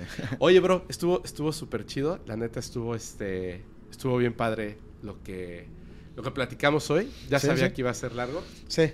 Qué padre, que, que, que me, me atrapaste con la forma que tienes de contar las cosas. Gracias, gracias, gracias. Sí. Sabes que siempre empezamos a hablar de un tema y empezamos a divagar entre, entre tantos Sí. temas, pero es muy chido discutir de estas cosas. Me encanta discutir de estas cosas, eh, saber que hay matices para todas las cosas, Sí. cuestionarte muchas cosas. A veces, incluso, hablamos de, hablamos de muchos temas aquí, tenemos un criterio y a veces me pasa que al rato me dice un fan o un seguidor, güey, no había pensado en eso. Sí. Eso hasta que me dijiste, que eso que me dijiste hasta merece un video propio. ¿sí? Entonces, nunca tendremos las respuestas finales, pero es muy divertido discutirlas y platicar con- de Sí, todo es, esto es contigo. muy entretenido platicarlo. Sí. Es muy entretenido platicarlo. Este, pues, oye, muchísimas gracias. Repítenos, por favor, redes sociales y plataformas. Claro que sí, eh, estamos en YouTube, Catulu TV, eh, si puede aparecer ahí escrito porque es difícil deletrearlo. Eh, videos de lunes a jueves y clips cortillos de mis directos toda la semana. Subimos shorts todos los días. En TikTok con el mismo nombre, en X y, y en Instagram con el mismo nombre. Y en la plataforma morada es lo mismo, Catulu TV morado. Ah, ok. ¿ok? Estamos en Twitch. El Twitch es más personal. Eh, nos ponemos filosóficos, hablamos de muchos tips de vida, discutimos, bromeamos, la pasamos bien, jugamos videojuegos. Pero para toda la banda que quiera echar esquina un rato, ahí pueden ir a comer botanas y platicar conmigo. Órale, qué Sí. chido, qué chido. Pues yo te agradezco muchísimo. Gracias a ti, sí. Les recuerdo que tenemos un correo electrónico, eh, pero más que nada me gustaría muchísimo que sin que se molesten, sin que se molesten, recuerden, hay que diferenciarnos manteniendo la cabeza fría Sí. con temas difíciles. Me gustaría que dejaran un comentario al respecto, sobre todo de lo que se comentaba Sí, de la pena de muerte, por ejemplo. sí. De la pena de muerte. ¿Ustedes qué opinan? No se peleen. ¿Ustedes qué opinan? ¿Ustedes qué opinan? Extiéndanse en los comentarios y luego por allá los leeremos. Mucho les voy a agradecer si se suscriben eh, a, a las plataformas, a los canales Sí, de- del invitado, en este caso Carmelo. sí. Y si no se han suscrito, se suscriben, dejen su poderoso like, pero sobre todo comenten, comenten, es bien importante. Les agradezco muchísimo. Nos vemos la próxima semana para adentrarnos en la mente de otro criminal.